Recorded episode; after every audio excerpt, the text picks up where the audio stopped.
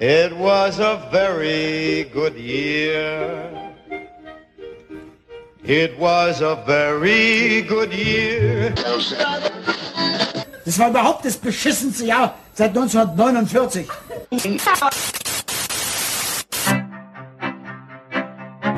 Man, man kann es nicht immer nebenbei laufen lassen, weil sonst verpasst man was. Soziopod, Nee, nee, man muss mitdenken. Ja, ja, oder, oder gefährlich. Soziopod, Soziopod,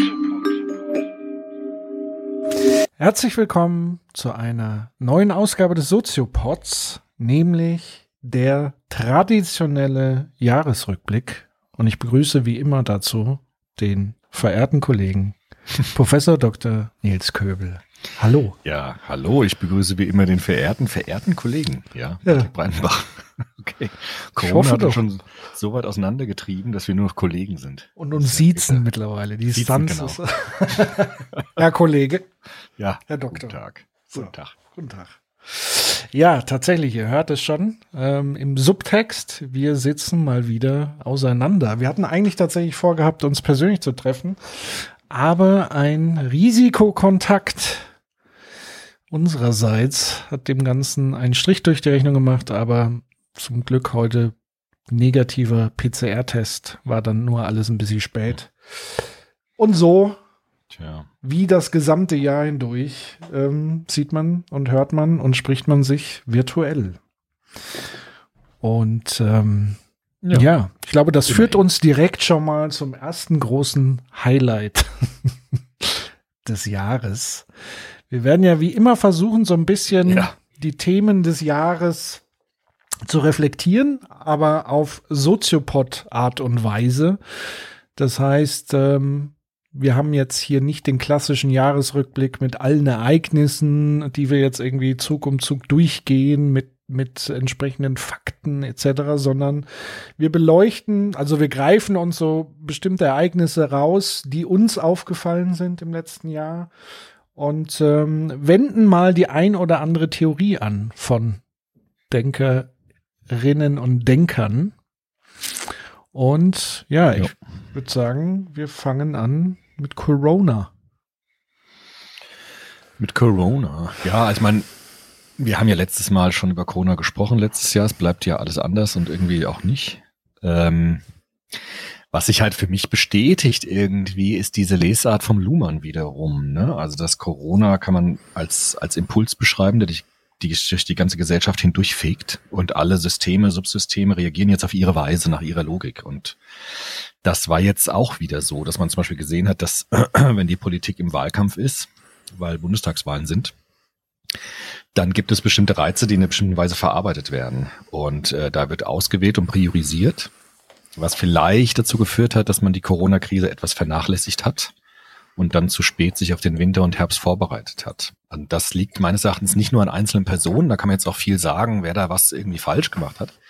Aber ich glaube, es zeigt nochmal wirklich die Perspektive unseres alten Spezies Luhmann, dass das politische System nach einer eigenen Logik eben ähm, reagiert auf Impulse und der Impuls Wahl, Wiederwahl, Neuwahl, ähm, also Bundestagswahl war jetzt so stark, dass der Impuls Corona etwas dahinter zurückgefallen ist. Also das ist mir eingefallen, aufgefallen jetzt bei der Behandlung der Corona-Krise durch das politische System, dass es einfach tatsächlich so ein bisschen ins Hintertreffen gekommen ist, weil einfach dieser Impuls der Wahl so stark war. Das fällt mir jetzt als erstes so ein, wenn man über Corona spricht und wenn man jetzt die Soziologie da anwendet.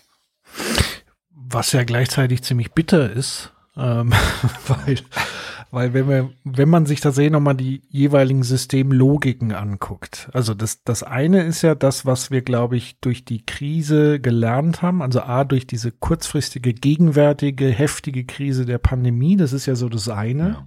Das Ja. andere ist so die drohende, oder was heißt drohend, wir sind ja mittendrin, das hat das Ereignis der Flut im Ahrtal gezeigt Ja. in der Klimakrise, in der Klimakatastrophe, Ja. ähm, dass man eigentlich, und da würde ich gerne ähm, aus einem Artikel, den ich gefunden habe und recht spannend fand, der sich nämlich die Frage stellt, wie müsste eigentlich ein Staat in der Zukunft anders aussehen als bisher, ist, glaube ich, somit das Hauptproblem eben diese Systeme, die nicht vernünftig miteinander interagieren, um eine solche komplexe, komplexe Krise vernünftig lösen zu können. Also, Ja. dass eigentlich die Logiken vor sich hin zirkulieren, Ja. so der Systeme, aber es wenig Rückkopplung und Kopplung und, und ich weiß nicht, wie Luhmann das sonst nennt, Mhm.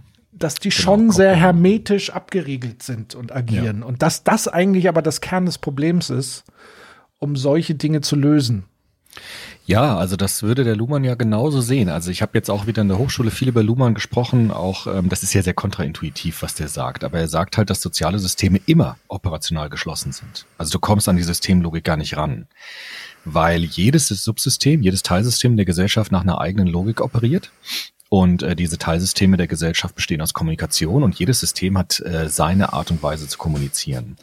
Das heißt, Impulse von außen werden zu Informationen verwandelt und wie sie verwandelt werden zu Informationen hängt an der Struktur des Systems und nicht am Impuls. Und das äh, sieht man jetzt wieder sehr deutlich, dass ähm, die Corona-Krise jetzt ganz anders behandelt worden ist als äh, letztes Jahr, weil einfach dieser Wahlkampf dazwischen kam. Und das zu steuern von außen ist nicht möglich. Aber was du sagst, natürlich trotzdem richtig. Also welche ähm, Impulse hätte es denn noch geben müssen vielleicht? Vielleicht war die Wissenschaft ein bisschen zu, zu leise vielleicht sogar, dass der Impuls nicht stark genug war, um dass die, dass die Politik darauf reagiert hat.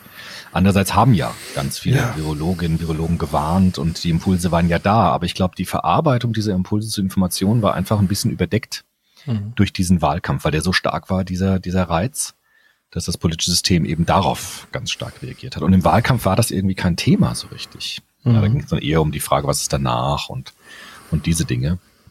Und im Corona selbst war ja gar nicht so stark das Thema, finde ich, im Wahlkampf auch. Das stimmt, ja. Man hat, weiß ich nicht, ob es bewusst, unbewusst war, ähm, das ganze Thema so ein bisschen ausgeklammert. Vielleicht lag es auch daran, dass der Wahlkampf natürlich im, im Spätsommer in die heiße Phase ging, wo man das Gefühl hatte, dass wir durch Impfung etc. tatsächlich auf einem sehr guten Weg sind. Ja. Und viele hatten vielleicht auch, waren auch einfach müde, über das Ja. Thema zu sprechen. Und angesichts der anderen Herausforderungen der Politik ähm, dachte man vielleicht, okay, Haken dran, das müssen wir gar nicht mehr so großartig ähm, verfolgen. Und ein paar Monate oder paar Wochen sogar ähm, nach Regierungsbildung oder Sondierung sogar hat sich dann gezeigt, wie heftig die Corona-Krise wieder zurückkam, auch in die Politik. Ja. Ähm, das Thema der, der, der Logiken, damit vielleicht die Hörerinnen und Hörer das nochmal so ein bisschen besser verstehen, weil das hilft mir auch immer, diese, diese Logiken mal sehr plakativ darzustellen. Also Mhm. Beispiel Wirtschaftssysteme ist die Logik in erster Linie die Maximierung von Profit, könnte man Genau, eigentlich sagen. Genau. Das Logik einzahlen, auszahlen. Ne? Der Luhmann sagt immer, es gibt eine bipolare Logik, immer nach zwei Dingen, nämlich Einzahlung, Auszahlung.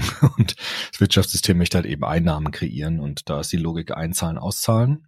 Und Wachstum kreieren vor allem. Äh, genau, Wachstum. Weil ich möchte mehr am Ende bekommen als das, was ich eingezahlt habe. Also meine, In meine Investition muss, muss ich nicht nur eins zu eins wiederbekommen, sondern ich muss ein Mehr dafür bekommen. Das ist sozusagen die Logik. Und alles andere wird dem im Grunde genommen untergeordnet. Ja, aber das wird nur nach dieser Logik be- betrachtet, könnte man sagen. Ne? Also das ist die Brille des Systems und durch die das alles hindurch guckt. Ne? Also das ist die Brille, die das System aufhat und alle Lichtreize von außen werden durch diese Brille sozusagen gefiltert und geschärft und dann kommt am Ende dies, das raus. Ne? So kann man es beschreiben. Genau. Und deswegen, da jetzt die Überführung zur Politik, das ist dann schon eine interessante Adressierung an die Logik ähm, der Unternehmen oder der Wirtschaft oder Kapitalismus oder wie auch immer man es benennen will, ist ja tatsächlich der Versuch, das politische Signal zu senden. Also die Politik sagt, hört zu, liebe Leute, wenn ihr euch jetzt Richtung Nachhaltigkeit verändert, eine Energiewende macht, wenn ihr das und das macht, dann werdet ihr davon profitieren. Genau. Also Nachhaltigkeit, Gemeinwohl etc., wo auch immer die Politik das begründet, wird mit dem Köder der Profitabilität ausgestattet. Das finde ich hochinteressant, weil das Die ist die Anreize. Sprache, die Genau. dieses System versteht. So ist es. Das sind die Anreize. Ne? Die Politik spricht ja auch davon, dass man der Wirtschaft Anreize geben soll. Und diese Anreize müssen natürlich so gestaltet sein, dass sie zu der Logik des Systems, des aufnehmenden Systems passen. Und das ist vor allem dann Profitgenerierung, wenn es um die Wirtschaft geht. Deshalb ist ja auch so, dass die Wirtschaft das Umweltthema jetzt erst entdeckt hat, äh, wenn es um ihre Logik geht. Ne? So, also wenn sie Arbeit droht, Arbeitsplätze zu verlieren, zum Beispiel Profit nicht mehr machen zu können, wenn sie normale Autos produziert. Deshalb stellt sie sich um auf E-Autos, damit sie weiterhin Waren äh, produzieren kann. Und wenn das die, in die Logik des Systems hineindringt gewissermaßen, dann wird das System wach und fängt an zu reagieren, aber eben nach der eigenen Logik. Und das sieht man gerade bei diesem Klimawandel sehr schön. Das ist eine alte Kiste. Wir haben Klimawandel nicht seit den letzten fünf Jahren, sondern wir haben das schon ganz lange. Ich habe neulich im Fernsehen gesehen, schon in den 90er Jahren gab es ähm, Wissenschaftlerinnen, Wissenschaftler, die gewarnt haben. Das hat aber das Wirtschaftssystem noch nicht interessiert, weil dieser Reiz noch so schwach war, dass es die Logik der Wirtschaft noch nicht tangiert hat. Und jetzt tangiert es eben die Logik der Wirtschaft und jetzt wird die Wirtschaft wach.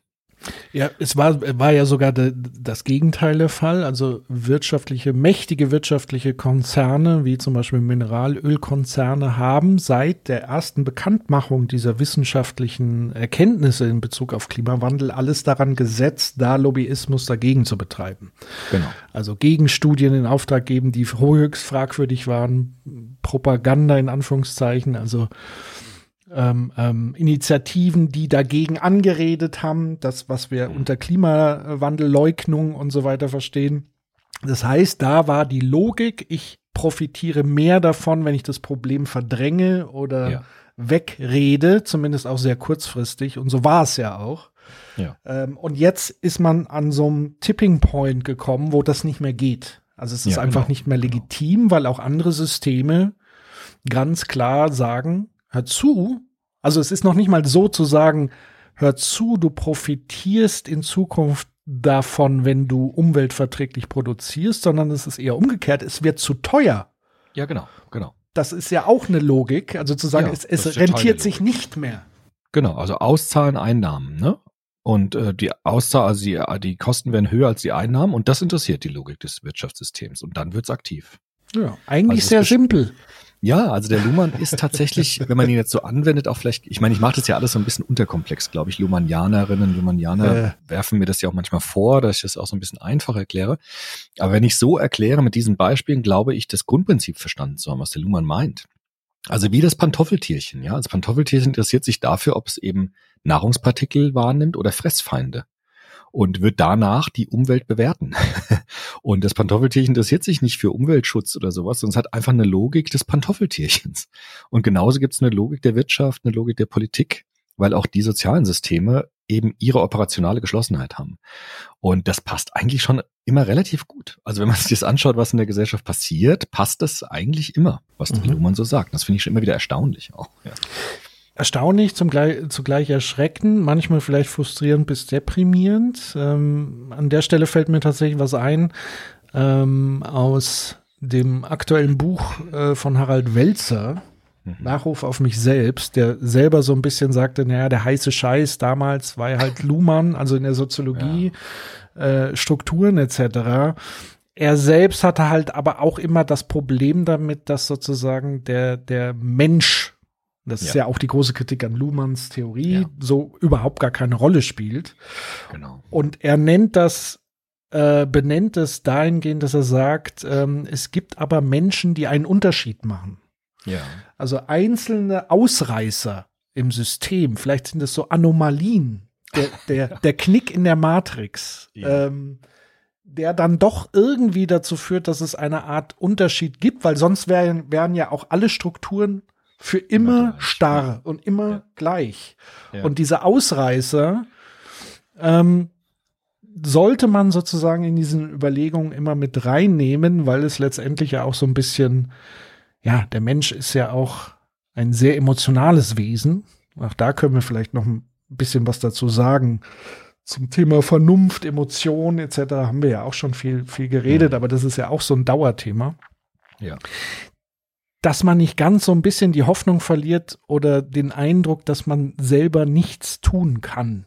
So. Ja. Also man, man ist ja sozusagen immer in diesem Dilemma zwischen, man muss selber was tun, aber gleichzeitig kann man selber nicht alle Probleme lösen. Also es ist Ja. irgendwie so ganz, ganz komisch, ein ganz komischer Zwischenzustand.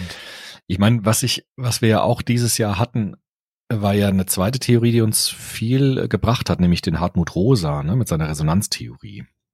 Und das schöne Verdienst bei Hartmut Rosa finde ich ja, ist, ja, dass, ist er, die, dass er nicht hinter Luhmann zurückfällt. Ja, also er würde nicht sagen, es gibt keine Systeme und die sind alle miteinander verbunden und so. Er würde sagen, wir sind tatsächlich operational geschlossen. Das stimmt.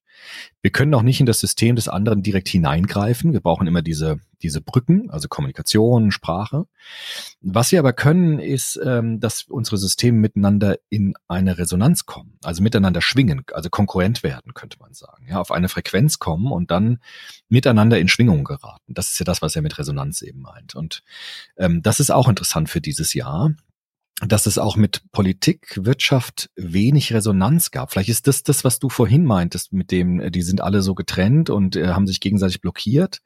Vielleicht könnte man mit Hartmut Rosa sagen, dass dieser Resonanzdraht zwischen den Systemen ziemlich ähm, ja ins Stocken gekommen ist jetzt auch dieses Jahr. Politik, Wirtschaft, Wissenschaft, dass die nicht mehr sehr stark miteinander in so einer Schwingung standen und sich gegenseitig ähm, sozusagen ähm, berührt haben und in Resonanz gekommen sind. Und das ist da gerade, ich glaube gerade, dass dieser Wahlkampf eben so entscheidend war, dass das so eine so ein starker Impuls für das politische System war, dass das nicht mehr nicht mehr gleichgeschwungen ist mit der Wissenschaft, nicht mehr mit der Wirtschaft und dass es da so Probleme gab in diesem Resonanzding. Und dieses Bild ist ja eine schöne schöne Lösung für dieses Problem. Also Luhmann ist irgendwie deprimierend, alles läuft nach einer eigenen Logik, das stimmt.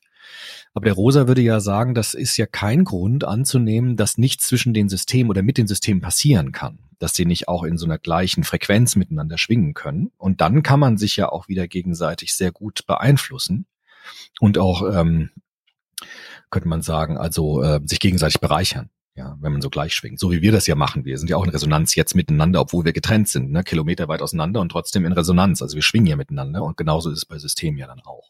Mhm. Ja. Vielleicht kann man da auch tatsächlich feststellen, dass die drei dominierenden Systeme in der Corona-Pandemie tatsächlich Wissenschaft, Politik und Wirtschaft waren. Ja, ähm, betroffen waren natürlich alle Systeme, aber ich glaube, die, die dominiert haben, waren diese drei. Also die ja. den Diskurs dominiert haben, die die Maßnahmen äh, am Ende äh, beschlossen und verabschiedet haben, deren Interessen und Motivationen sozusagen ähm, versucht wurden zu entsprechen. Und ich sage das bewusst deshalb, weil das Thema Bildung, Bildungssysteme, Schulsysteme etc. war für mich so ein ähm, Paradebeispiel einer, mh, hm, wie soll ich das sagen? Ich hab, hatte immer das Gefühl, dass da falsche Interessen ins Feld gezogen wurde. Also es wurde ja immer zum Wohle der Kinder argumentiert. Was ja einerseits richtig ist, aber ich glaube, das war so eine, ja, dass es eigentlich im Kern um was anderes ging, nämlich Aufrechterhaltung des Wirtschaftssystems, dass Eltern zur Arbeit gehen können, die Kinder betreut ja. werden, dass zukünftig äh, Fachkräfte ausgebildet werden ähm, rechtzeitig. Ähm, und das hat sich, glaube ich, daran festgemacht, dass zwar immer gesagt wurde, wurde, es ist alles zum Wohl der Kinder, ja. aber weder einfache Dinge umgesetzt wurden, wie, wie so banale Luftfilter, die ja über Corona ja. hinaus nicht verkehrt sind. Und alle, Stimmt. und das habe ich irgendwie vor kurzem in der Heute-Show, war das sehr eindringlich, wo wir gesagt haben, naja, alle Ministerien, hochrangige Machtgebäude, wahrscheinlich Banken, Sparkassen etc. pp. haben alle diese Luftfilter. Aber warum nicht Schulen, die wir als größtes Gut der Gesellschaft immer so deklarieren nach außen, ja. bekommen das halt nicht. So. Ja, seltsam, ne? Also einerseits so dieses so tun, alles für die Kinder, Bildung ist das Wichtigste, aber wenn es dann darauf ankommt, eben die Dinge dann nicht zu machen, das erweckt so diesen Eindruck. Ähm, und das hat sich ja auch immer wieder gezeigt an, an den Diskussionen Schulschließungen, ja oder nein. Ja. Oder auch so ein Ding, na ja, dann Kinder aus, ähm, will jetzt nicht sagen sozial schwachen, weil das ist ja eigentlich nicht der richtige Begriff, ähm, wenn man so will, sondern was ist denn eigentlich der, der geeignete Begriff? Das ist eine gute Frage. Also ich finde auch diesen Begriff ähm, bildungsschwach, also bildungsfern, sagt man manchmal, ist aber auch nicht viel besser, finde ich.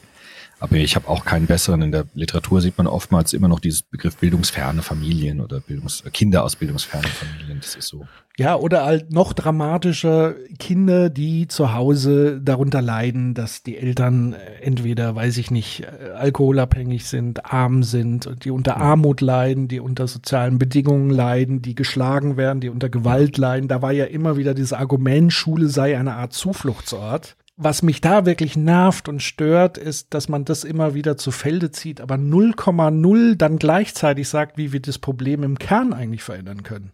Ja. Also wir, wir, wir wälzen die Verantwortung so als Schulen, als Schutzort ab, aber kümmern uns gar nicht um, um die grundlegenden ähm, Ja. Probleme, wie es dazu kommt und was man dazu machen kann. Ja, also ich finde auch dieses, ich meine, ich habe ja jetzt in den letzten zwei Jahren, so ätzend das war jetzt auch, dass, dass, dass wir online gehen mussten, auch in der Hochschule.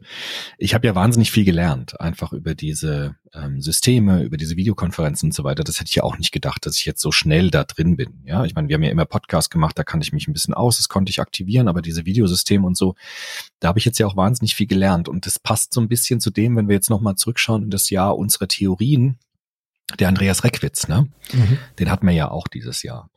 Und der hat gesagt, es gibt ja so eine Veränderung der Sozialstruktur in so postindustriellen Gesellschaften, wie er das nennt.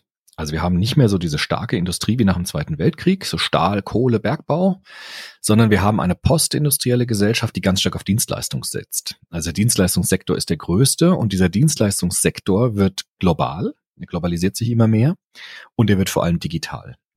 Und das führt dazu, dass jetzt Menschen, die ohnehin digital sich auskennen und dort mitmachen können, die sozusagen zu dieser neuen Mittelschicht, die er so zeichnet, die jetzt immer stärker wird, dass die natürlich sehr gut damit umgehen können, dass die auch technisch auf der Höhe sind und das mitmachen können. Aber vielleicht Menschen aus der, wie er das nennt, alten Mittelschicht, aus der klassischen Mittelschicht, dass die dort auch Probleme haben, ähm, mitzukommen. Und deshalb glaube ich, ist Corona jetzt so ein Beschleuniger auch, äh, um zu sehen, wer ist sozusagen Teil dieser neuen Mittelschicht, dieser digitalen, globalisierten, extrem beschleunigten Mittelschicht.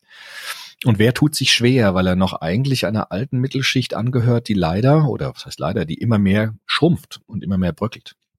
Und jetzt ähm, sind viele Menschen aufgefordert, werd endlich digital, ja, ähm, weil sonst äh, kommst du einfach nicht mehr mit. Und das hat Corona unglaublich stark beschleunigt und den Druck natürlich enorm, glaube ich, ähm, hat das enorm steigen lassen, auch auf die Menschen, die äh, in dieser Mittelschicht leben. Ja.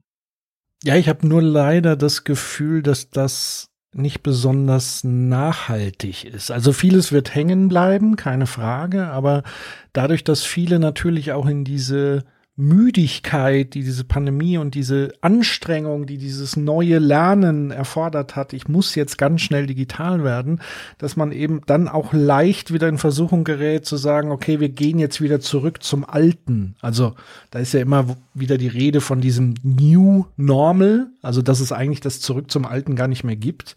Aber ich bin mir nicht sicher, wie, wie, wie das wirklich aussieht, weil die Leute, also was tatsächlich fehlt, auch im Schulbereich und in anderen Bereichen der Gesellschaft, ist Zeit und Luft und Energie zu haben für die Gestaltung der Zukunft, der nachhaltigen Zukunft. Wir sind alle in so einem Dauerkrisenmodus. Wir müssen gucken, wie wir den Tag rumbringen. Und da bleibt halt wenig Raum für dieses nach vorne schauen. Und der äh, Hirtenforscher Gerhard Roth hat dazu ein, ein super spannendes Interview im, im Spiegel gegeben, wo er mal beschrieben hat, also einerseits so dieses vernünftige Handeln, das, was wir eigentlich bräuchten, um die großen Krisen in Zukunft und dieses vorausschauende, antizipierende zu machen, bräuchten wir eigentlich Ruhe, weil er sagt, Wissenschaftler und Wissenschaftlerinnen sind erst dann richtig gut in ihrem Metier, wenn sie Zeit und Ruhe haben, in ihrem Labor an den Dingen Ja. möglichst emotionsfrei zu tüfteln. Das glaube ich auch. Sobald aber die Angst da ist und die persönliche Angst, wenn man jetzt zum Beispiel, man muss Fördergelder eintreiben, damit die Wissenschaft weitergeht, also in so einen Druck gerät, dann wird auch Wissenschaft schlechter und dieses Vorausschauende geht immer weiter zurück, weil man einfach schauen muss, wie kann ich die Gegenwart handhaben Ja. und kann nicht mal nach vorne gucken. Und diese Angst habe ich so ein bisschen, dass in vielen Systemen das gerade grassiert, dass man eben so eine Art, in so eine Art Mängelverwaltung gerät und gar nicht mehr proaktiv nach vorne gestalten kann. Das glaube ich auch. Also ich glaube, der Druck ist enorm gestiegen. Auch gerade Leute, die in der Wirtschaft arbeiten, ähm, die müssen jetzt irgendwie damit umgehen, ne? mit diesen ganzen Lieferengpässen auch, die es jetzt gibt und diese ganzen Systeme, die ins Stocken geraten sind. Auch da wieder Hartmut Rosa interessant, der gesagt hat, der hat immer sehr schöne Bilder. Das ist ja sehr ungewöhnlich für einen Soziologen, dass er mit so einer Bildersprache arbeitet. Die sind, ist ja bei Hartmut Rosa eine Besonderheit. Der sagt ja, wir sind in einer Gesellschaft, in dieser, wie Reckwitz das nennt, postindustriellen Gesellschaft, die ihre Stabilität durch Beschleunigung gewinnt. Das finde ich ein interessantes Bild. Also zu sagen, wir sind, wenn wir beschleunigt sind, also innov radikale Innovationen, radikal starkes Wachstum sind, dann sind wir stabil. Und wenn die Beschleunigung abnimmt und wir vielleicht sogar zum Stillstand kommen, dann bedroht das die Stabilität der Gesellschaft, dann bricht was auseinander oder es wird fragil. Ähm, so wie wenn man dieses Bild hat, irgendwie ein, ähm, ein Gegenstand wird immer stabiler, je schneller er sich fortbewegt. Fahrradfahren. Und ja, genau, könnte man sagen. Ja, ne, genau, klar. wie Fahrradfahren. Und wenn du langsamer wirst, dann wird's instabil. Und das ist unsere Gesellschaft. Und ähm, das hat natürlich jetzt mit Corona auch nochmal enorme ähm, Konfusionen reingebracht, weil manche Lieferketten eben gestockt sind. Stichwort dieses dieses Schiff, das quer stand ne, im Kanal da, der im Vorfeld ein bisschen überlegt, dass es ein tolles Beispiel ist, weil man sieht, ähm, wie schnell diese Beschleunigung gestört werden kann, wenn so ein Schiff, wo war das, in welchem Kanal? In ich, ich, ich, ich habe hier tatsächlich auch eine Passage, die ich dazu gerne vorlesen würde. Genau, äh, also da, das war interessant, weil dann die Beschleunigung äh, plötzlich bedroht war und tatsächlich ist so war, wie Rosa gesagt hat, dass dann das gesamte soziale, äh, ganze Wirtschaftssystem anfängt ähm, zu flattern und fragil zu werden. Und das ist ja auch wieder so eine soziologische Einsicht, die sich bewährt in der Corona-Krise. Ne? Und jetzt nicht nur wegen Corona, sondern auch wegen diesem, diesem Tanker, der da, also wegen irgendeinem Unglück, das passiert. Ja. Genau. Dazu passend habe ich tatsächlich eine Passage aus äh, auch wiederum Harald Welzers Buch Nachruf auf mich selbst. Ja. Ähm, da einfach nur der Hinweis, das ist eine Aneinanderreihung von Anekdoten, Gedanken, sehr fragmentarisch. Das ist sicherlich kein soziologisches Theorie durch und durch Buch, sondern ich meine, Harald Welzer sagt ja selber von sich, dass er eigentlich äh, äh na narzisstisch und arrogant ist. äh, sagt ja auch schon der Buchtitel. Aber ich fand trotzdem da den einen oder anderen wertvollen Gedankenimpuls und einen davon hat er tatsächlich auch mit diesem Ereignis. Das will ich gerne tatsächlich euch vorlesen. Also die, die Vorgeschichte ist so, er sagt halt, das ist halt wieder seine Konsumkritik, die er äußert. Ja. Ähm, zu sagen, ähm, wir, wir, wir schiffen ähm, quasi tote Masse rund um die Welt, also diese ganzen Produkte, die mit Ressourcen aus der, aus der Erde und so weiter erstellt wurde, aber eigentlich tote Materie sind und unseren ja. Lebensraum äh, quasi bedrohen. Aber hier gibt er eben als Beispiel. Am 23. März 2021 geschah etwas, was die Sache mit der toten Masse live und in Farbe illustrierte. Das 400 Meter lange, fast 60 Meter breite Containerschiff Ever Given blieb im 1869 eröffnen für dieses bombastische Größe nicht ausgelegten Suezkanal buchstäblich hängen und blockierte auf diese Weise einen erheblichen Teil des globalen Güterverkehrs. Schon nach kurzer Zeit stauten sich 150 weitere Frachter zu beiden Seiten des Kanals, also im Mittelmeer und im Roten Meer. Die durch einen solchen Stau entstehenden Kosten sind gigantisch, weil das ganze Zeug in den Containern und Tanks ja nun nicht pünktlich dort ankommt, wo es nach der auf knappe Umschlagszeiten geeichten globalen Logistik ankommen soll. Und Chemie, Auto und Elektronikproduzenten warteten entsprechend händeringend darauf, dass das Monsterschiff bitte sofort freikommen möge. Kam es aber nicht, denn zu einem Eigengewicht von, das muss man sich mal vorstellen, 220.000 Tonnen Eigengewicht oh trug es nochmal mehr als 20.000 Container. So, und wenn eine solche Masse erst einmal auf Grund gelaufen ist, hebt sie so schnell keiner raus. Wie um die Absurdität unseres Lebens und Wirtschaftsform auf den Punkt zu bringen, trägt dieses Schiff auch noch den Namen Ever Given, ewig gegeben. Und so wie das Ding da hilflos eingeklemmt war, so scheint die Fortsetzung unseres Kulturmodells genauso hilflos eingeklemmt zwischen Vergangenheit und Zukunft. Gut gesagt, ne? So sieht's aus. Ja. Äh, da noch ergänzt zum Beispiel, dass man in modernen Hyperkonsumgesellschaften alles immer und immer alles haben kann. Das scheint uns ganz selbstverständlich. Und nur wenn es durch eine Havarie wie der im Suezkanal zu Engpässen kommt, wird es einem gelegentlich klar, dass all das Zeug in den Einkaufszentren nicht einfach da, sondern irgendwo hergekommen ist. Unser Kulturmodell blendet die Frage, wo das alles herkommt, systematisch aus dass das kulturell Unbewusste, und da sind wir alle als Mitglieder dieser Kultur gut durchtrainierte Vergessenskünstler. Denn wenn wir so ein schönes neues iPhone in den Händen halten, interessiert uns die Frage nach seiner höchst vielfältigen, komplexen Herkunft durchaus nicht. So. Ja. Also alles, was die Beschleunigung stört, hat massive Auswirkungen. Und sei es auch nur dieses äh, Monsterschiff, das da quergestellt wurde. Und es ist alles mit heißer Nadel gestrickt. Also es ist alles getaktet auf die Sekunde. Und wenn da ein Ding nicht so ist, wie man es vorher geplant oder sich vorstellt, dann kollabiert im Grunde genommen ein Stück weit das System. Ja. Also die Lieferkette zumindest an der Stelle. Und damit alles andere ja auch. Ähm, ich finde tatsächlich, das ist ein, also weil wir ja immer gesagt haben, Corona sei so, sicherlich auch liegt es auch daran, aber ich glaube, dass dieses Suezkanal-Ereignis mit der Hauptgrund war, warum viele Lieferketten ähm, Probleme hatten und dann auch sowas, ich meine, VW ist ja in eine tiefe Krise geraten, Volkswagen, da gab es einen riesigen Machtkampf um den hm. Vorstandsvorsitzenden und das alles hat sich nur entzündet an der Tatsache, dass nicht genug Chips angekommen sind, um ihre Elektromobilitätstransformation zu realisieren. Also da sieht man auch, was für Auswirkungen so ein kleines Ereignis hat. Das ist interessant.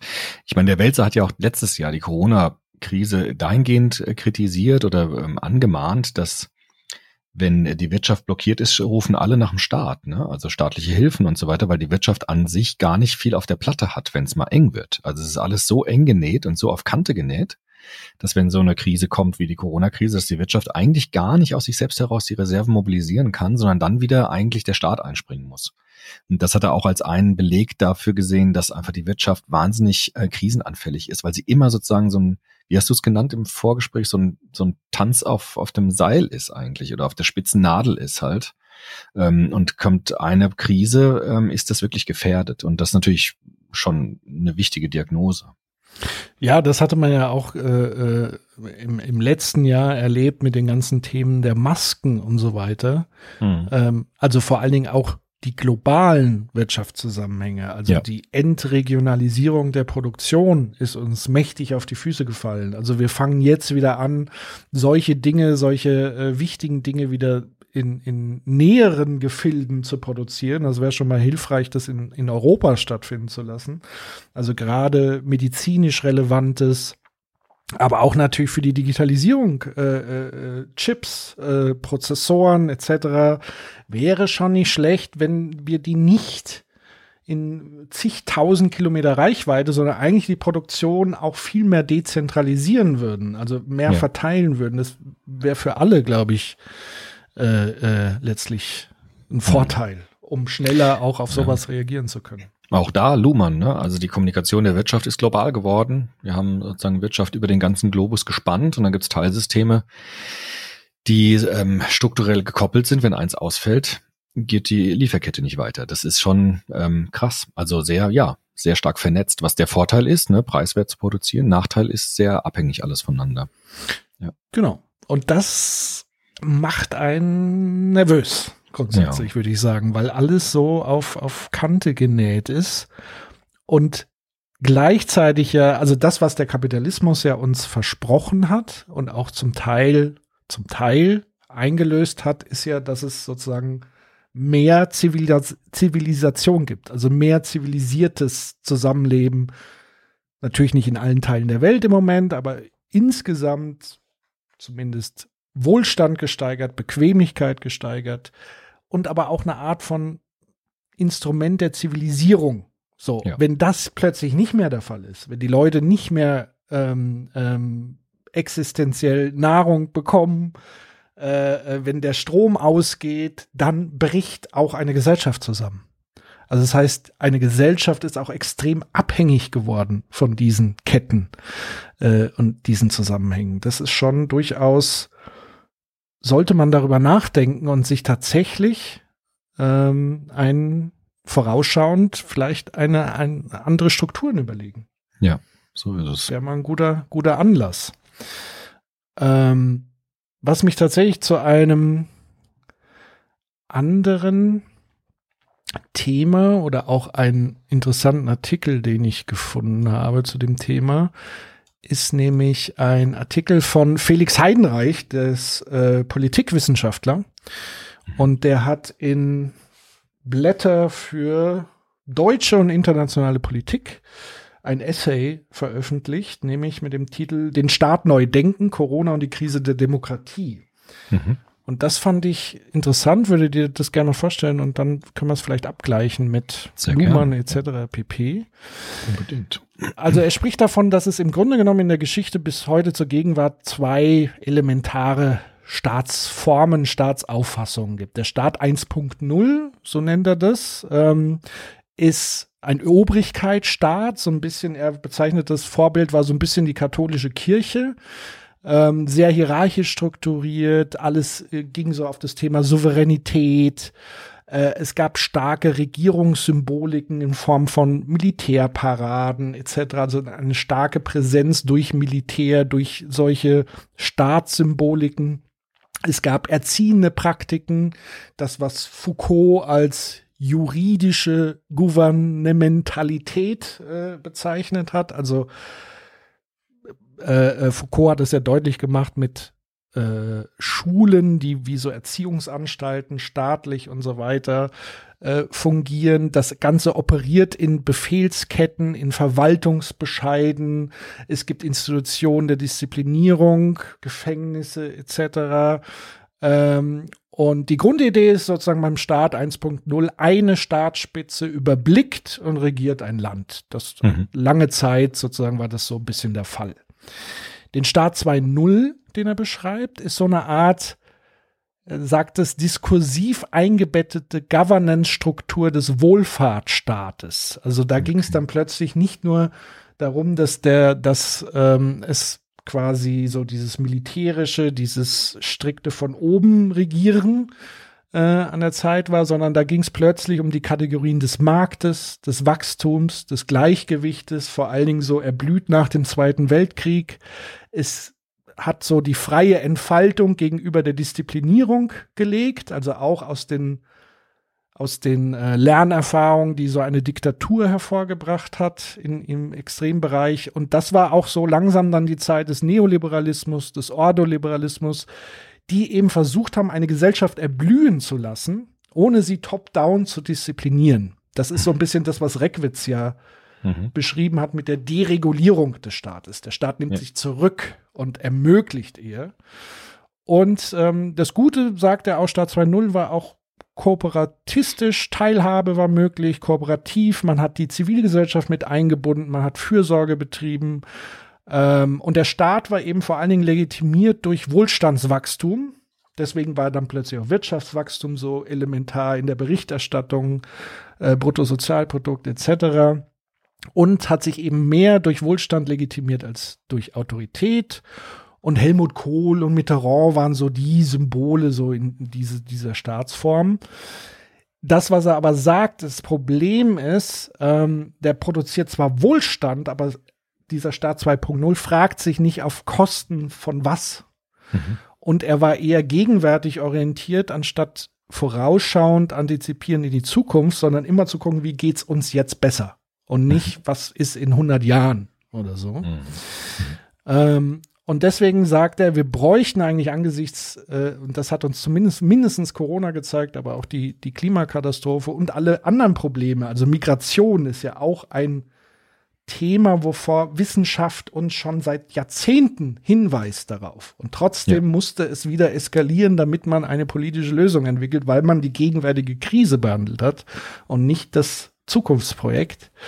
Sagt er, es benötigt eigentlich jetzt einen Start 3.0.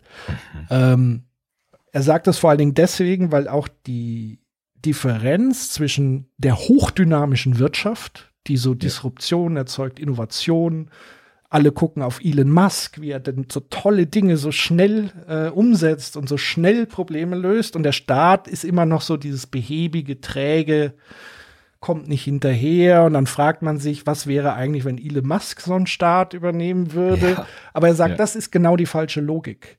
Mhm. Weil die Logik der Wirtschaft ja eben das, was wir gerade beschrieben haben mit Luhmann, ist, Profit zu erhöhen. Aber Ja. beim Staat geht es um Res Publica.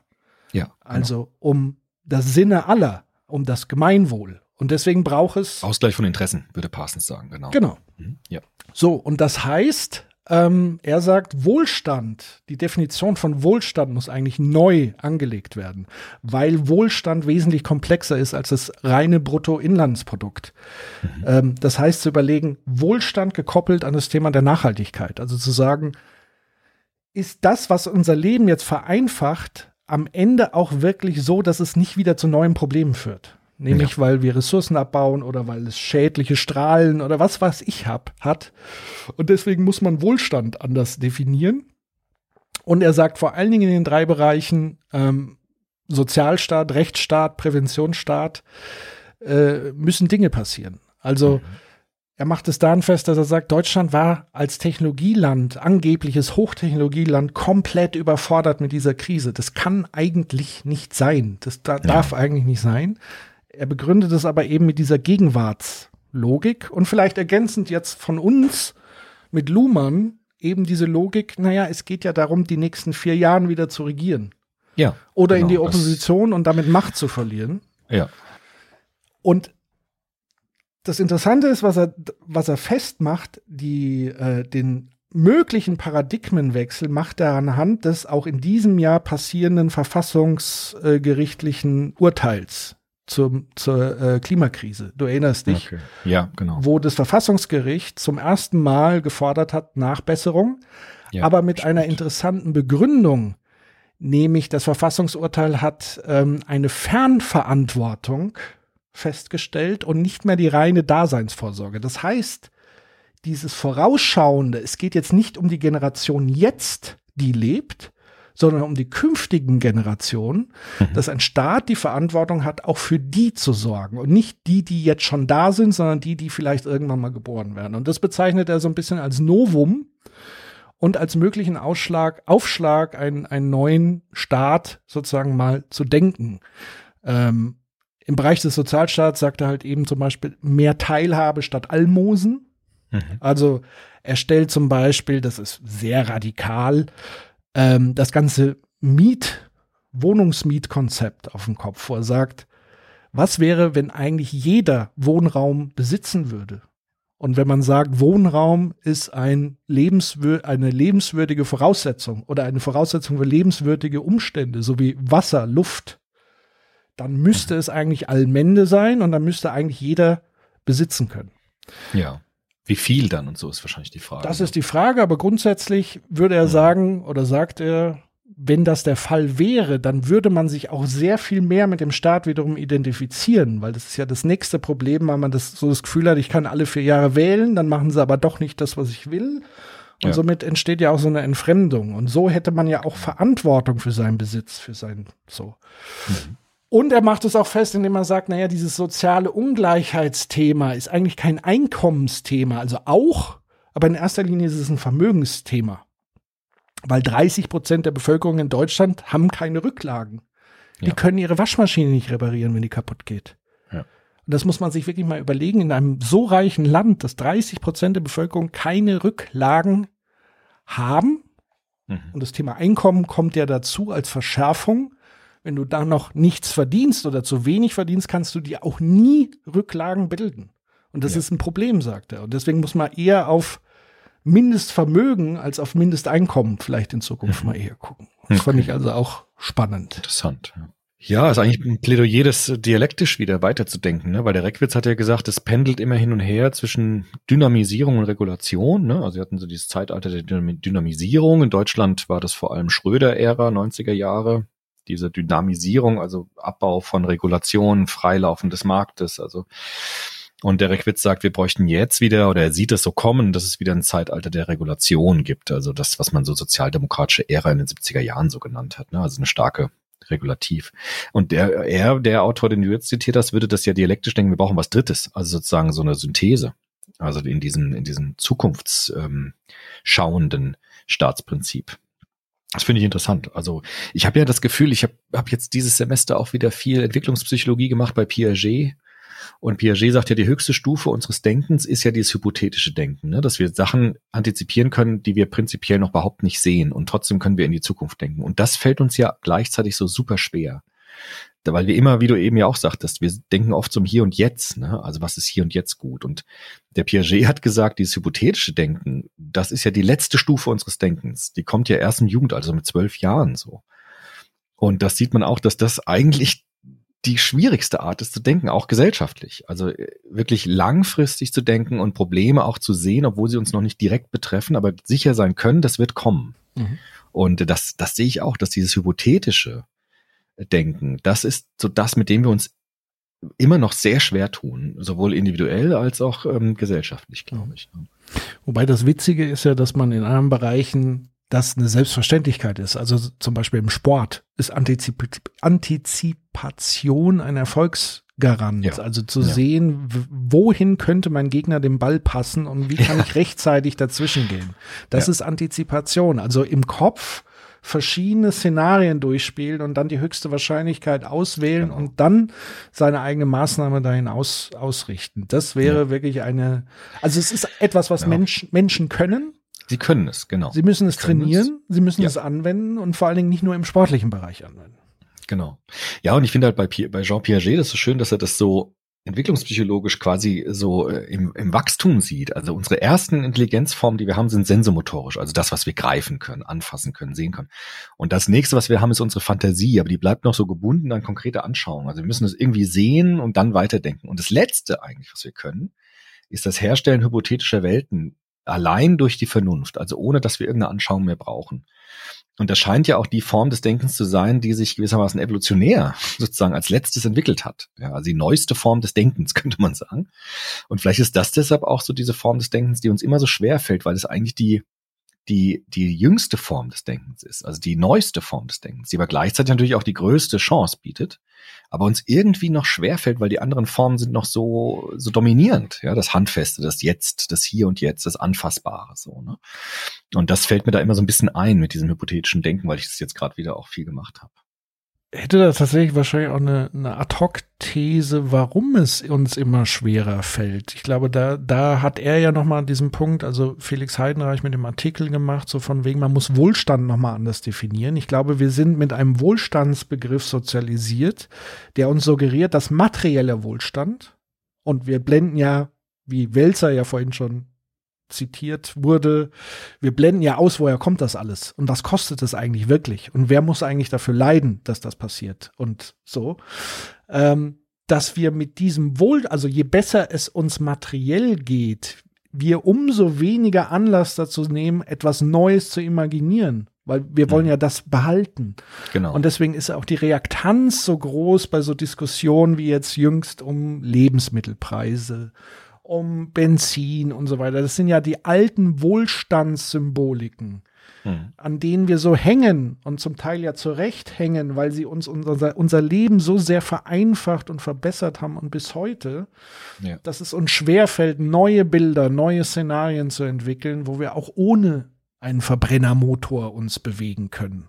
Wo wir auch ohne Fleisch äh, äh, genussvoll äh, uns ernähren können und so weiter. Das ist, glaube ich, so wirklich der Knackpunkt und vielleicht auch die Hoffnung, dass es vielleicht, dass vielleicht tatsächlich ist es auch dann so ein Ding, das sieht man in der Vergangenheit, wie Imperien untergegangen sind, dass vielleicht auch ganz neue Länder, die diesen Wohlstand noch gar nicht haben, uns plötzlich überholen mit nachhaltigen ja. Konzepten. Das kann durchaus passieren. Kann passieren. Also könnte man mit Piaget jetzt nochmal sagen, ich bin ja gerade so ein bisschen dran jetzt, gedanklich. Der hat ja auch gesagt, Menschen haben zwei Möglichkeiten der Entwicklung, nämlich Assimilation und Akkommodation. Ne? Also Assimilation, ich füge alles ein unter ein bestehendes Schema. Ne? Und Akkommodation, ich muss meine Schemata erweitern, weil die neuen Informationen dann nicht mehr reinpassen in das Alte. Und ich glaube, Piaget hat auch gesagt, Akkommodation passiert ja immer nur dann, wenn wir in eine Krise kommen. Also wenn das Kind gewissermaßen den Wasser, das Wasser nicht greifen kann wie ein Stift oder eine Tasse, dann muss es eine Schale formen, wo es das Wasser auffangen kann. Und das passiert nur dann, wenn das Kind irgendwie mit dem bisherigen nicht weiterkommt. Und dann muss es sozusagen akkommodieren und neue Strukturen aufbauen. Ich glaube, auch da ist es auf der Gesellschaftsebene ähnlich. Also wir wollen eigentlich möglichst viel assimilieren unter das Bestehende, was wir kennen, weil das ist einfach angenehm. Das ist nicht krisenhaft, sondern es ist Routine. Ja. Und äh, diese Krise, die wir, die, die dazu führt, dass wir unsere Struktur verändern, die ist ja eher erstmal unangenehm. Also wir wollen die ja erstmal vermeiden. Wir wollen möglichst viel assimilieren unter das Bestehende. Und äh, Krisen sind erstmal etwas Unangenehmes, was wir eigentlich nicht so gerne haben. Aber diese Krisen sind notwendig, damit wir eben neue Strukturen aufbauen. Und deshalb glaube ich, wollen wir auch möglichst viel unter Bestehendes beibehalten. Das sieht man jetzt auch an der Automobilgeschichte. Also auch wieder Harald Welzer, der hat ja in seinem anderen Buch, das ich gelesen habe, das war eins davor, hat er gesagt, wenn wir wirklich öko ökologisch sinnvoll äh, denken wollen, dann müssten wir eigentlich Verkehr komplett neu denken. Also wir müssten eigentlich in den Innenstädten weg vom Auto, wir müssen öffentlichen Nahverkehr ausbauen und so weiter und weniger Autos. Aber das fällt uns ziemlich schwer, weil äh, die ganze Automobilindustrie, die ist so stark und so auch, da hängt so viel dran an diesem System, dass wir dann eher versuchen zu assimilieren. Also wir wollen Autos behalten und dann machen wir halt E-Autos. Also es ist eine, eigentlich so eine Art Mini-Veränderung nur. Und der Harald Welzer hat ja genau das kritisiert, weil er gefragt hat, ist das denn wirklich langfristig wirklich ökologischer? Wie werden die Akkus produziert und so weiter? Und die wirklich krasse Akkommodation, also die Strukturveränderung würde eigentlich darin liegen, dass wir über, über Mobilität ganz neu nachdenken. Also wie ist eigentlich Mobilität in der Zukunft aufgestellt und was heißt das eigentlich für das Auto generell? Aber das, damit tun wir uns wahnsinnig schwer, weil einfach das so unglaublich aufwendig ist und weil da so viel dran hängt. Und deshalb wollen wir so möglichst viel beibehalten unter den ähnlichen Strukturen, wie sie im Moment existieren. Und das, das kann man vielleicht so ein bisschen erklären. Ne? Genau, und es wären ja auch wirklich wiederum da wieder bei Luhmann anzukommen, alle Systeme gefragt, etwas zu verändern. Also ja. die persönlichen Systeme, die Systeme in der Stadt können sich damit vielleicht noch mal leichter tun als auf, die auf dem Land, aber das ist natürlich immer die Frage, wer muss in was investieren? Und ich glaube einfach, dass die, die Angst vor zu hoher Investition und Aufwand ähm, noch größer ist, ähm, ja, als das, was in Zukunft vielleicht anders sein könnte. Also sprich, mhm. wieder um die Logik der, der Unternehmen anzusprechen, man müsste eigentlich Unternehmen wie Volkswagen, Audi etc. pp. ein Angebot formulieren von der Politik zu sagen, ihr könnt in Zukunft mehr verdienen mit öffentlichem Nahverkehr ja. als mit euren Autos. Baut Carsharing genau. auf, baut ja. Züge, baut was weiß ich. Aber genau. lasst bitte diese SUV-Kacke und so weiter und so fort. Was dann dazu führt, weil das ist so ein bisschen Henne-Ei-Problem. Hm. Weil natürlich die Leute auf die Barrikaden gehen, wenn man sagt, verzichte auf dein Auto und sie haben aber keine Alternative im Moment, genau, die so genau. adäquat bequem ist. Das muss ja. man auch dazu sagen. Es, es nützt nichts zu sagen, ja, du kannst ja mit dem Zug äh, 24 Stunden nach Barcelona fahren. Ja, so. nur bedingt halt. bedingt, sehr teuer und so weiter. Ja. Das heißt, ich muss ja Angebote schaffen. Und da muss irgendjemand zuerst investieren. Das ist so dieses Problem an diesem Imaginieren. Man muss ja. auch was Ungewisses investieren, was sich dann erst auszahlt und dann auch erst Veränderungen beschleunigt. Ja. Und so wie ich Robert Habeck verstehe, ist das auch sein Ansatz, den er verwirklichen will, nämlich dieses Exponentielle. Also zu sagen, wenn ich erst was schaffe, dann kommt immer mehr nach, nach, nach, nach und dann verdoppeln sich vielleicht die Zahlen jedes Mal mit öffentlichem Nahverkehr etc. Aber irgendjemand muss verdammt nochmal damit anfangen. Ja. Das ist das, das ist, glaube ich, das Grundproblem. Und da bin ich sehr gespannt, ähm, welche Anreize es da gibt. Ja. Der Harald Welz hat auch gesagt in seinem Buch, wer braucht also diese, diese Quatschidee der, der, der autonom fahrenden Autos, ne, die jetzt so irgendwie so geistert. Es gibt autonom fahrende Fahrzeuge, nämlich Züge, Busse, wo ich mich einfach reinsetze. Die fahren ja autonom, da sitzt natürlich ja einer drin, der das Ding fährt. Aber wer braucht, oder bald nicht mehr sogar, Wer braucht autonom fahrende Autos? Das braucht man nur dann, wenn man sich vom Auto nicht verabschieden kann. Ne? Dann braucht man weiterhin Autos, nur die sollen dann selbst fahren, anstatt drüber nachzudenken, was heißt eigentlich Mobilität in der Großstadt und wie soll die eigentlich aussehen und zukunftsfähig sein. Und das ist bestimmt nicht das Auto, autonome fahrbare Auto, wo ich alleine drin sitze und das mich dann irgendwo hinkutschiert. Ne? Also sagen wir so, das Auto, also das autonom fahrende Auto macht durchaus dann Sinn, wenn es nicht mehr im Besitz von Privatleuten ist. Oder so, ja. So also wenn es einfach nicht äh, ja. zig Tage einfach vor der Tür steht und vor sich hingammelt, und man es sogar benutzen und konsumieren muss, damit es nicht kaputt geht. Weil das Ja. ist mir tatsächlich dieses Jahr passiert. Ja. Äh, bei meinem äh, Dienstfahrzeug aufgrund Corona war ja viel Homeoffice. Und dann wollte ich wieder losfahren und da war einfach die Batterie im Arsch, weil Ja, es zu lang gestanden war. Ah, so, also das, das ist ja Quatsch.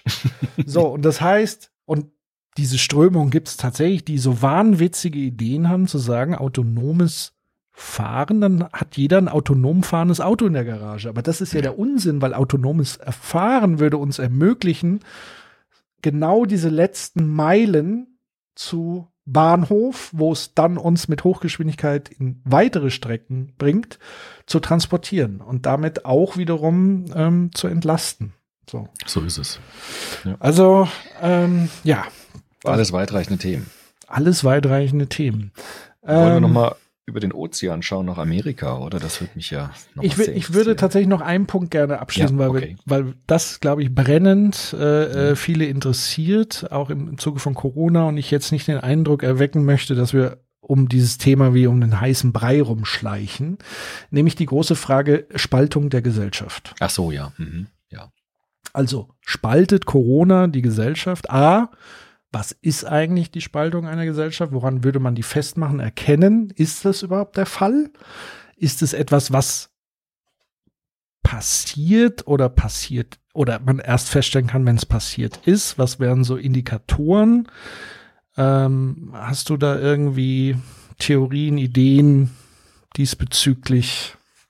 Also, die Klassiker der Soziologie, Parsons zum Beispiel würde sagen, Gesellschaften sind stabil, wenn möglichst reibungsloses Ineinandergreifen der Teilsysteme gewährleistet ist. Ne? Also wenn die sich nicht gegenseitig blockieren und gegenseitig aufreiben, sondern möglichst ineinandergreifen. Also das Bildungssystem kooperiert mit dem Wirtschaftssystem und mit dem politischen System. Und es ist äh, eigentlich so eine Art harmonisches Miteinander. Man könnte mit Rosa sagen, ein in Resonanz stehendes. Ne? Und da gibt's natürlich auch Sand im Getriebe. Das hat Parsons auch schon gesehen, natürlich auch in seiner Zeit, auch in den 60er Jahren in Amerika mit der McCarthy-Ära zum Beispiel, wo es tatsächlich auch Subsysteme oder Teilsysteme gibt, die ähm, Widerstand leisten oder irgendwie nicht so mit kooperieren und es dann auch Spannung in der Gesellschaft geben kann. Das, das ist auch so. Das ist auch nichts Neues. Also ich denke, Spannungen in der Gesellschaft sind f- eher der Normalfall als der äh, Ausnahmefall, dass es immer irgendwelche Spannungen gibt.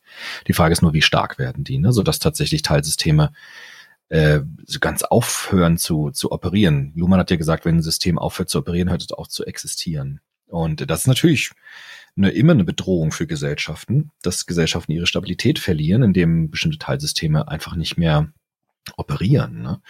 Dieses, ich finde dieses Wort der Spaltung ein bisschen unterkomplex, weil das klingt ja so, als ob es A und B geben würde in der Gesellschaft und die gehen dann so gegeneinander. Ich glaube, Gesellschaften sind ja viel komplexer. Es gibt Teilsysteme, Untersysteme, es gibt Milieus, es gibt Gruppen, die unterschiedliche Interessen haben, die sich artikulieren. Und deshalb würde ich jetzt nicht so stark von der Spaltung der Gesellschaft ausgehen. Aber es gibt natürlich Gruppen, Teilsysteme, Teilbereiche der Gesellschaft, die mehr oder weniger in Spannung stehen zu einer Mehrheitsgesellschaft. Das gibt es. Und das, denke ich, gab es auch schon immer. Die Frage ist nur, wie stark sind diese Spannungen? Ne? Und ich glaube tatsächlich, die, warum das so heiß diskutiert wird, weil tatsächlich gab es ja Uneinigkeiten in Gesellschaften zu gewissen Themen schon immer. Ja. So, und auch radikal. Also man denke an, an, an äh, 70er Jahre RAF etc. Genau. Also auch diese radikalisierten Ausformungen. Wir haben Rex, äh, Rechtsextremismus auch als Reaktion auf zuletzt leider 2015 etc. Ähm, aber auch schon davor gab es Wellen sozusagen. Ähm, also auch da könnte man ja immer wieder attestieren, die Gesellschaft ist gespalten. So. Ja. Ähm, ja, sie ist halt fragmentiert in ihren Interessen und ich glaube, man kann zwei Dinge festmachen. Ähm, der erste Punkt ist, glaube ich, warum das so stark im Bewusstsein hochkocht, ist tatsächlich, wenn innerhalb von Familien und Freundschaften zerbrechen. Weil das ist natürlich was, was sehr nah an einem dran ist. Und dann kommt man schnell darauf, okay, die ganze Gesellschaft ist so gespalten. Da, da gibt es tatsächlich gar nicht so, glaube gar nicht so viele Anlässe und Thematiken wie jetzt die Frage Corona-Maßnahmen überzogen, gibt es das Virus, gibt es nicht, Impfpflicht, ja oder nein. Ich glaube, das ist, das sind so Dinge, die tatsächlich sehr tief eingreifen in die Lebensrealitäten der Menschen. Also sei es Man muss sich das halt vorstellen, auch wenn es schwierig ist, sich vorzustellen, weil vernunftmäßig, also sagen wir so, wissenschaftlich denkende Menschen, für die ist das ja alles glasklar. Ja. So.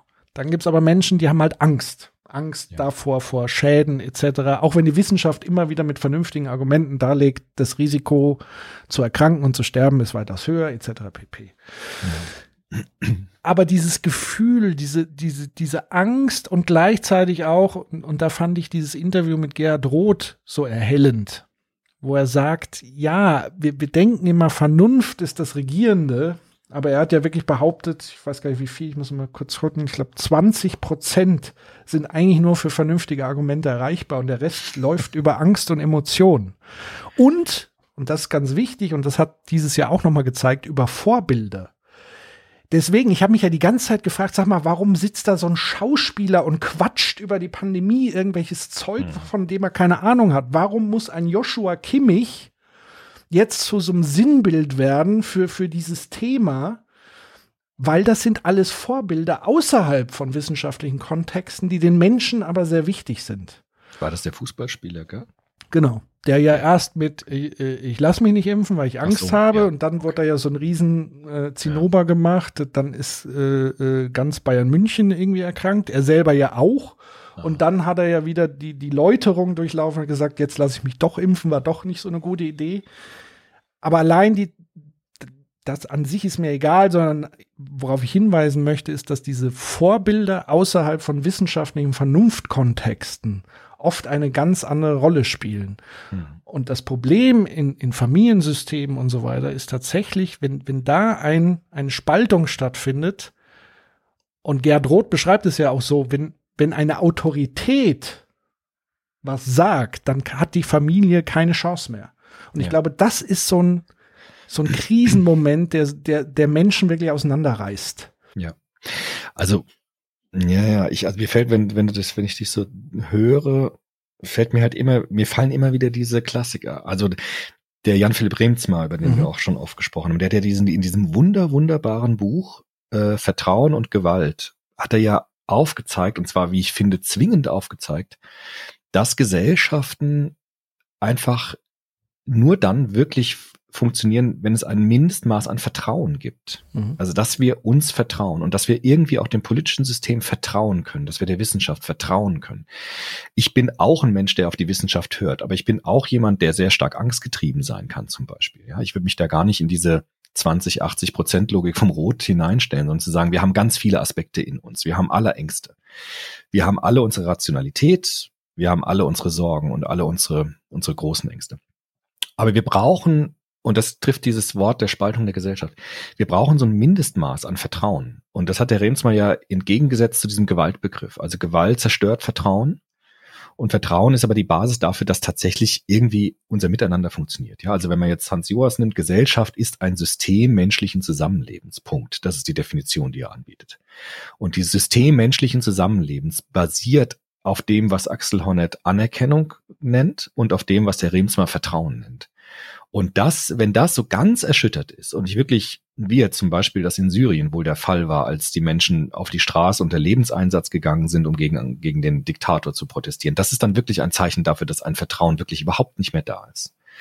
Und dann brechen Gesellschaften tatsächlich auseinander. Da kann es auch Bürgerkriege geben und starke Zerrüttungen geben.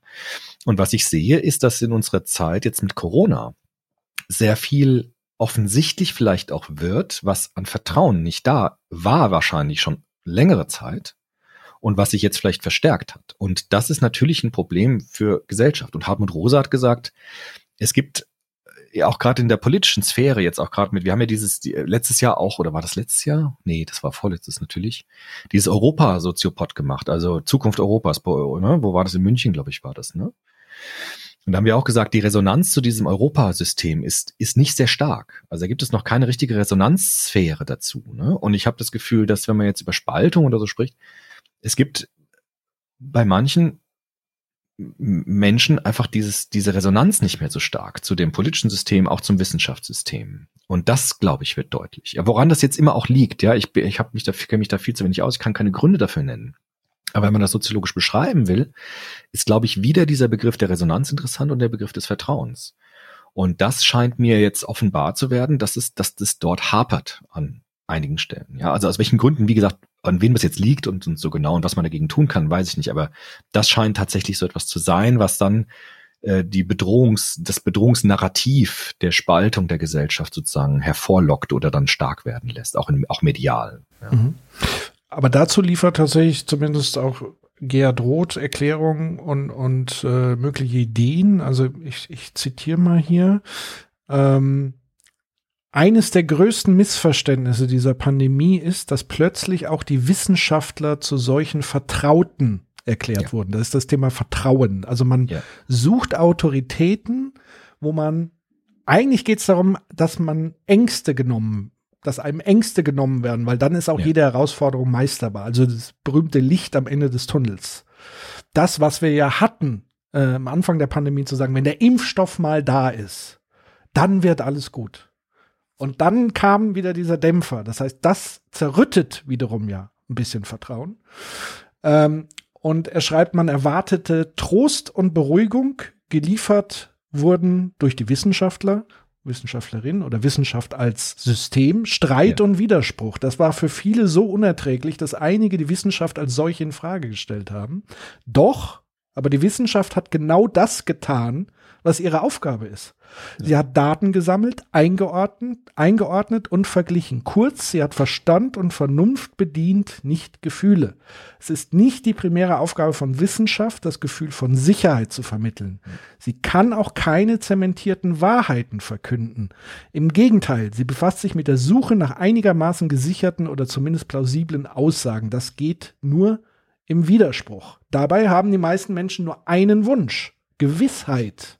Und dann kommt der Moment, in dem sie sich an alte Vertraute wenden, den langjährigen Arzt im Dorf, den Apotheker oder an den Vater, Onkel, Bruder. Meist sind es Männer, raten die dann von Impfen ab oder warnen sogar davor, ist das wie ein Gesetz. Sehr schön gesagt. Ja, dann ist aber die spannende Frage, wenn die Wissenschaft nicht, logischerweise nicht das System ist, was diese Aufgabe erfüllt, wer ist es dann? Die Politik? Ja. Fragezeichen? Politik, es war die Religion früher, ne? also in vormodernen Zeiten war es vor allem die Religion, die dieses Grundvertrauen versucht hat zu geben. Auch da gab es ja so eine Instanz, die dafür zuständig war, ne? also Kirche zum Beispiel. Dieses Vertrauen ist, ist auch sehr stark niedergegangen im letzten Jahr, gerade auch jetzt durch diese Missbrauchsskandale in der katholischen Kirche und so weiter. Das ist vielleicht ein Problem. Du hast gesagt, die Familie, ne? also das war ja genau, was du gesagt hast. Der Mhm. Hartmut Rosa sagt, ich komme jetzt immer mit dem Rosa, aber das ist, passt einfach so gut. Der ist einfach nicht bös gemeint, aber nicht, dass es einseitig wird. Aber der sagt, Familie ist ein Resonanzhafen für uns, ne? Also wo wir ganz viel Resonanzen erfahren. Im besten Falle Bindung. Wir haben ja darüber alles schon gesprochen im Soziopod. Und wenn dieser Resonanzhafen gespalten wird durch sowas, ne? Durch solche, wo so Spaltlinien durch die Familien hindurchgehen, dann kriegen wir wirklich das Flattern. Also dann wird's wirklich ernst. Und dann ist die Frage, ist die Wissenschaft stark genug, um dann Vertrauen herzustellen. Ich finde es genau richtig, was der Roth sagt. Also Wissenschaft hat nicht die Funktion, Vertrauen herzustellen, sondern tatsächlich mit dem System der Wissenschaft Dinge zu betrachten, zu beleuchten, zu analysieren. Deshalb hat Wissenschaft ja oftmals äh, Vertrauen zerstört. Galileo Galilei hat eine ganze Weltansicht kaputt gemacht und hat auch ja Gegenwind deswegen bekommen. Das heißt, wir müssen, und da komme ich jetzt nochmal mit Hartmut Rosa, ähm, das Gegenbild der Angst bei Hartmut Rosa ist ja nicht die, nicht wie oftmals falsch angenommen wird, äh, die Entschleunigung oder einfach langsamer werden, sondern das, das Gegenmittel für Angst und Beschleunigung ist Resonanz. Das heißt, wir müssen ganz aktiv nach Orten suchen, in denen wir Resonanz erfahren. Also in denen wir das Gefühl haben, wir stehen in einer, in einem positiven Weltverhältnis, also in einem Weltausschnitt, der uns wohlgesonnen ist. Das ist das, was Hartmut Rosa sagt. Und Menschen sind immer auf der Suche danach, immer. Und werden auch immer solche Orte aufsuchen, wo sie in Resonanz zueinander und miteinander stehen. Und ich glaube, das ist eine Aufgabe tatsächlich auch von Gesellschaft zu sagen, wie können wir Resonanzräume pflegen, herstellen, fördern, ähm, die dann Menschen Vertrauen schenken, ohne dass sie jetzt deshalb sich gegen etwas stellen oder andere Menschen dann verurteilen oder verteufeln oder sonst irgendwas. Aber Räume und, und Gemeinschaften haben, wo sie Resonanz äh, erleben. Und ich glaube, das ist eine Aufgabe von Gesellschaft. Und das ist etwas, was immer da sein muss, jenseits von wirtschaftlichem Erfolg, politischem Erfolg, sondern diese Räume der Resonanz. Und das, glaube ich, hat der Hartmut Rosa sehr gut getroffen, dass wir das einfach brauchen wie Luft zum Atmen. Und wenn uns das fehlt, suchen wir vielleicht manchmal auch Gruppen auf, die uns das geben. Aber dann kann es das werden wie so eine Echokammer, dass ich nur noch in meiner Blase bin und nur noch mich aufwiegle und nur noch aus der Wut heraus lebe. Und dann wird die Resonanz zu einer Echokammer, die dann auch zerstörerisch sein kann. Mhm. Ich überlege gerade, eigentlich kann das politische System auch nicht diese Aufgabe erfüllen, weil wenn es aus Opposition und Regierung in der Logik ist, muss es ja immer eine Opposition gibt, die bezweifelt, was die Regierung gerade tut, egal ob es richtig oder falsch ist, ob es wissenschaftlich fundiert ist oder nicht. Und damit ist sozusagen die Kakophonie in der Systemlogik mit verankert. Und das heißt, ich werde von der Politik niemals klare kongruente, stringente Botschaften, die einen Trösten erwarten, sondern Ja. immer mit Widerspruch. Immer gibt es Gekeife dagegen, dafür und immer, was ja auch richtig ist in der Demokratie, Ja, dass man Interessen miteinander streitet äh, und in den Konflikt geht. Aber das heißt, diesen Trost, ähm, den auch äh, Gerd Roth nochmal so formuliert, die größte Belohnung wäre es interessanterweise, wenn man den Menschen ihre starken Ängste nehmen. Ähm, und das ist eben das Dilemma. Es ist niemand da, der den Skeptikern ihre Ängste nehmen und ein Gefühl von völliger Sicherheit geben könnte, das sie dringend brauchen. Deshalb ist Demokratie, sagt Luhmann, eine äußerst anstrengende Lebensform, äußerst unwahrscheinlich tatsächlich, dass Demokratie als Staatsform existiert, sagt der Luhmann ja. Und deshalb sagt ja auch der, der, der Reckwitz, dass diese postindustrielle Gesellschaft, die ist schweineanstrengend, weil wir nicht mehr den Kaiser haben, der uns äh, schlafen legt und sagt, ich kümmere mich um euch. Ja, die Kaiser haben gesagt, macht euch euren Dreck doch alleine. Ja, gesagt haben, dann kümmert. Demokratie heißt, sich um seine an, eigenen Angelegenheiten zu kümmern. Weil diese großen Autoritäten einfach nicht mehr da sind. Wie du gesagt hast, Demokratie ist ja darauf angelegt, ne, Thesen zu überprüfen, zu falsifizieren, eine Regierung wegwählen zu können. Das ist ja genau das Prinzip. Und deshalb gibt es nicht mehr die großen Führer, Gott sei Dank, auch nicht mehr die Könige, Gott sei Dank. Jetzt wird es anstrengend. Und deshalb sagt Max Frisch, Demokratie heißt, sich in seine eigenen Angelegenheiten einmischen zu können.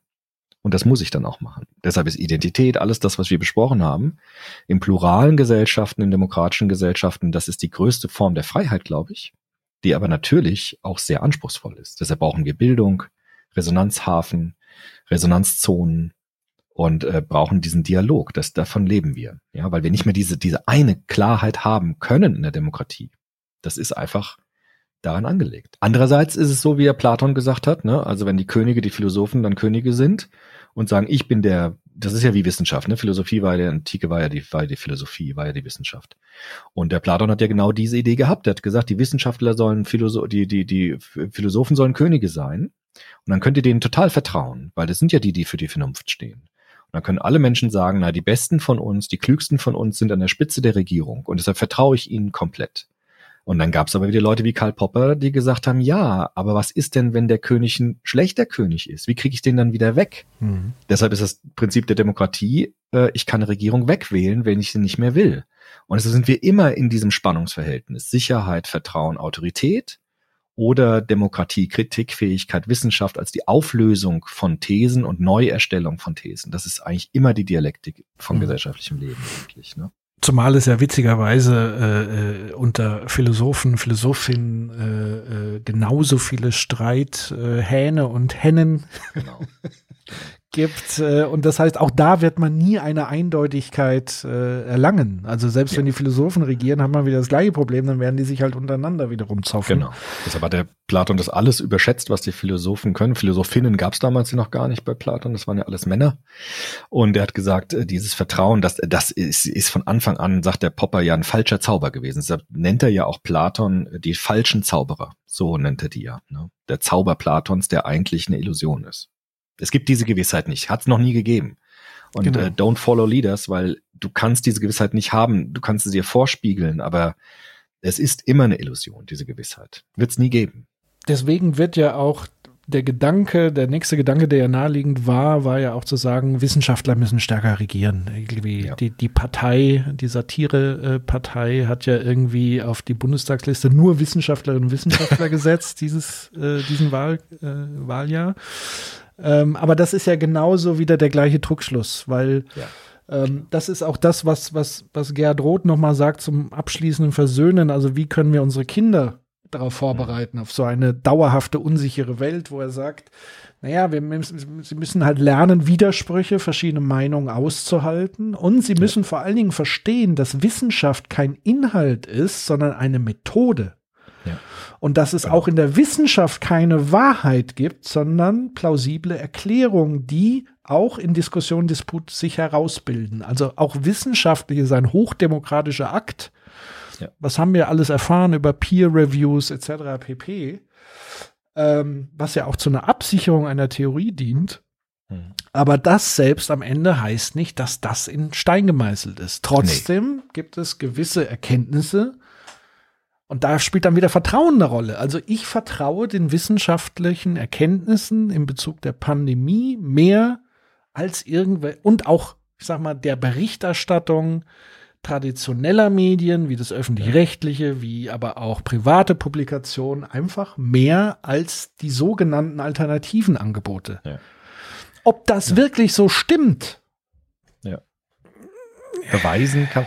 Aber es geht auch hier wirklich um Vertrauen. Also Ja. wie der Rems mal sagt, also es muss dieses Mindestmaß an Vertrauen geben, sonst ähm, äh, wird es gefährlich. Aber auch ich da vertraue noch der so- Methodik, sagen wir so. Genau. Nicht Ja, den Inhalten. Ich vertraue Ja. der Methodik. Der Methodik, ja, genau.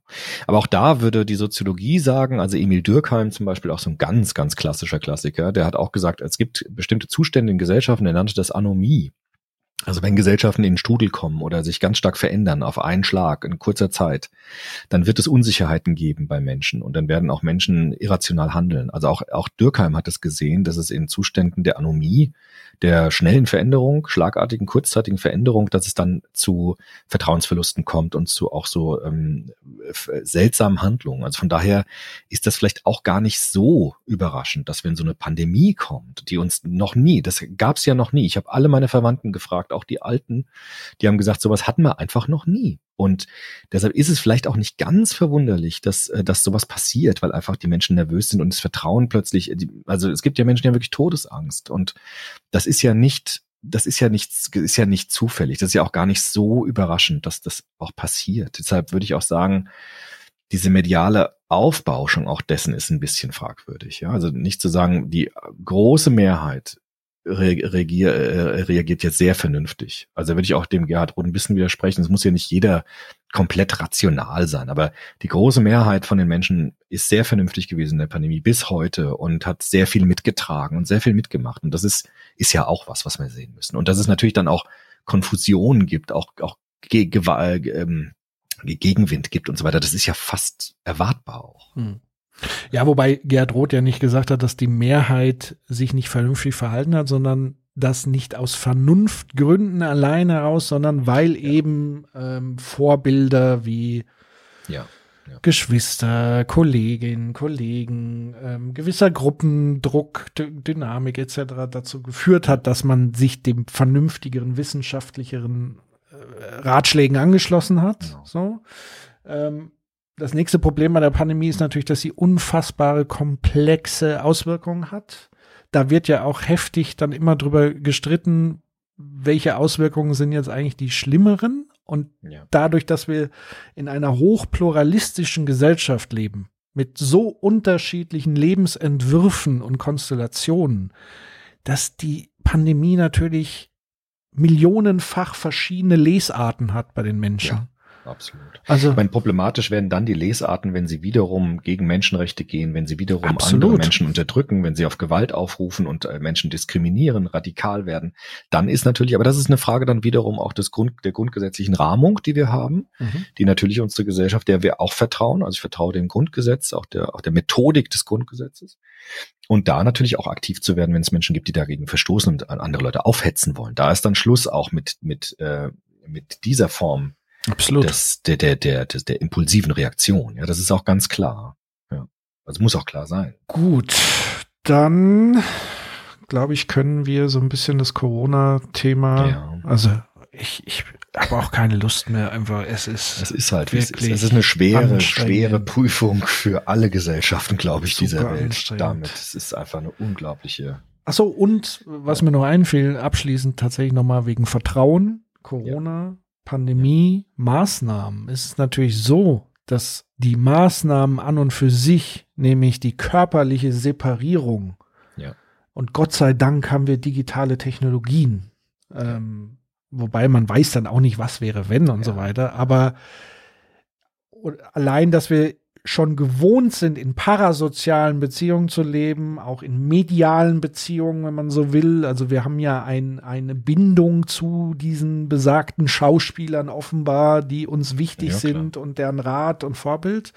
Aber ich glaube tatsächlich, dass durch diese fehlende körperliche Zusammenkunft auch ein Stück weit Vertrauen verloren geht oder weiterhin erodiert, weil man kennt ja dieses Oxytocin als, als Stoff, das wird ausgeschüttet, wenn wir äh, körperliche Nähe erfahren, wenn wir uns umarmen, begrüßen etc. All das fährt halt zurück. Aber Gott sei Dank findet Oxytocin-Ausschüttung eben auch jetzt hier zwischen uns statt, auch wenn wir uns nur sehen. So, Ja. weil es ein vertrautes Reden, Kommunikation ist. Ähm, aber das gilt es eben auch zu bedenken. Mit jedem Tag dieser Separierung, die wir, die zumindest die meisten auch als sinnvoll sehen, verlieren wir ja trotzdem wieder was. Und das, das Ja. macht es so frustrierend. Plus eben diesen Umstand, dieses noch nicht Erkennen des, des, des Lichts am Ende des Tunnels. Genau. Ähm, Dies, das, da braucht das man viel. Vertrauen. Ja, Braucht man nicht. Ich meine, es ist ja auch kein Zufall, dass Angela Merkel oftmals so als Mutti der Nation ja bezeichnet wird. Oxytocin-Schleuder. genau. Das ist ja dieses Vertrauen, ne? Also auch dieses Sie kennen mich, ja. Also das sind ja alles so Versuche, so Narrative herzustellen des Vertrauens. Und Sie hat sich gekümmert um die ja, Probleme der Gegenwart. Und die neue Regierung muss das jetzt auch. Also sie muss auch irgendwie Vertrauen herstellen. Also es muss irgendwie, ja, eine, wie der Habeck hat das auch mal gesagt, die müssen jetzt eine Geschichte entwickeln gemeinsam. Ne? Also eine Narration. Und diese Narration muss gekennzeichnet sein von einem gegenseitigen Vertrauen, dass er nach außen hin auch Vertrauen stra- ausstrahlen kann. Das ist tatsächlich notwendig, natürlich. Und da bin ich sehr gespannt, ob Ihnen das gelingt. Ähm, Vor allen Dingen, weil wir zum ersten Mal in der Geschichte, vielleicht schwenken wir, bevor wir in die USA in die Ja. Wahl, noch mal kurz Ja. in die deutsche Bundestagswahl. Ähm, da waren ja wirklich bemerkenswerte Dinge, die da passiert sind. Also Mhm. einerseits natürlich nach, waren es 16 Jahre Merkel? Ja, ich glaube schon, 16 ne? Jahre. Mhm, ja. Also da wieder ein, ein Regierungswechsel, das ist ja in Deutschland eher ungewöhnlich. Also man ist ja eher Passiert nicht so oft, ja, das passiert stimmt. nicht so oft. Ja, ähm, stimmt. höchst und interessant ist ja immer, dass dann diejenigen, die dann wechseln, die großen Reformen anpacken und dafür dann sehr schnell wieder abgestraft werden. Ich fürchte, Stimmt. so wird es auch wieder passieren. Ähm, aber das Novum ist tatsächlich, dass eigentlich drei relativ unterschiedliche Parteien jetzt eine Regierung bilden. Also Ja. zumindest FDP, SPD und Grüne sind schon diametral in vielen Themen unterwegs. Und das, das wird spannend werden, ob, sie, ob es ihnen gelingt, diese gemeinsame Geschichte auf so einen langen Zeitraum Genau. ähm, zu erzählen. Und es hat ja vorab schon geknirscht und es wird auch täglich knirschen und den einen ist zu wenig, was die anderen machen und umgekehrt.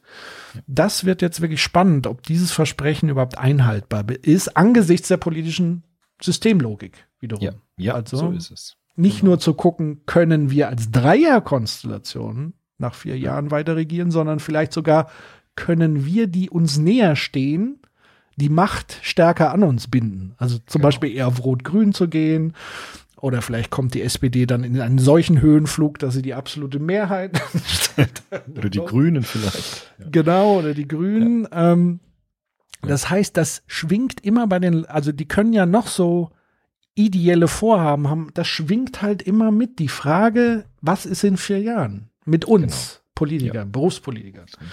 Ich finde ja am interessantesten ist das zu beobachten an dieser Figur Karl Lauterbach. Ja. Also das ist jetzt ja wirklich, das ja, ist ja eine Person, die sehr stark auch medial präsent war in der Krise, die ja auch durch so ein Sehr kontrovers auch. sehr kontrovers auch am Anfang, aber der hat ja sozusagen in den Talkshows, die er dann auch wohl teilgenommen hat, ähm, in der Krise eher als Wissenschaftler argumentiert. Das heißt, er hat sich des Kommunikationssystems der Wissenschaft angenommen und war dann auch Teil der Wissenschaft, ne, als, als eben, was ist er, Epidemiologe oder was er da ist, Virologe.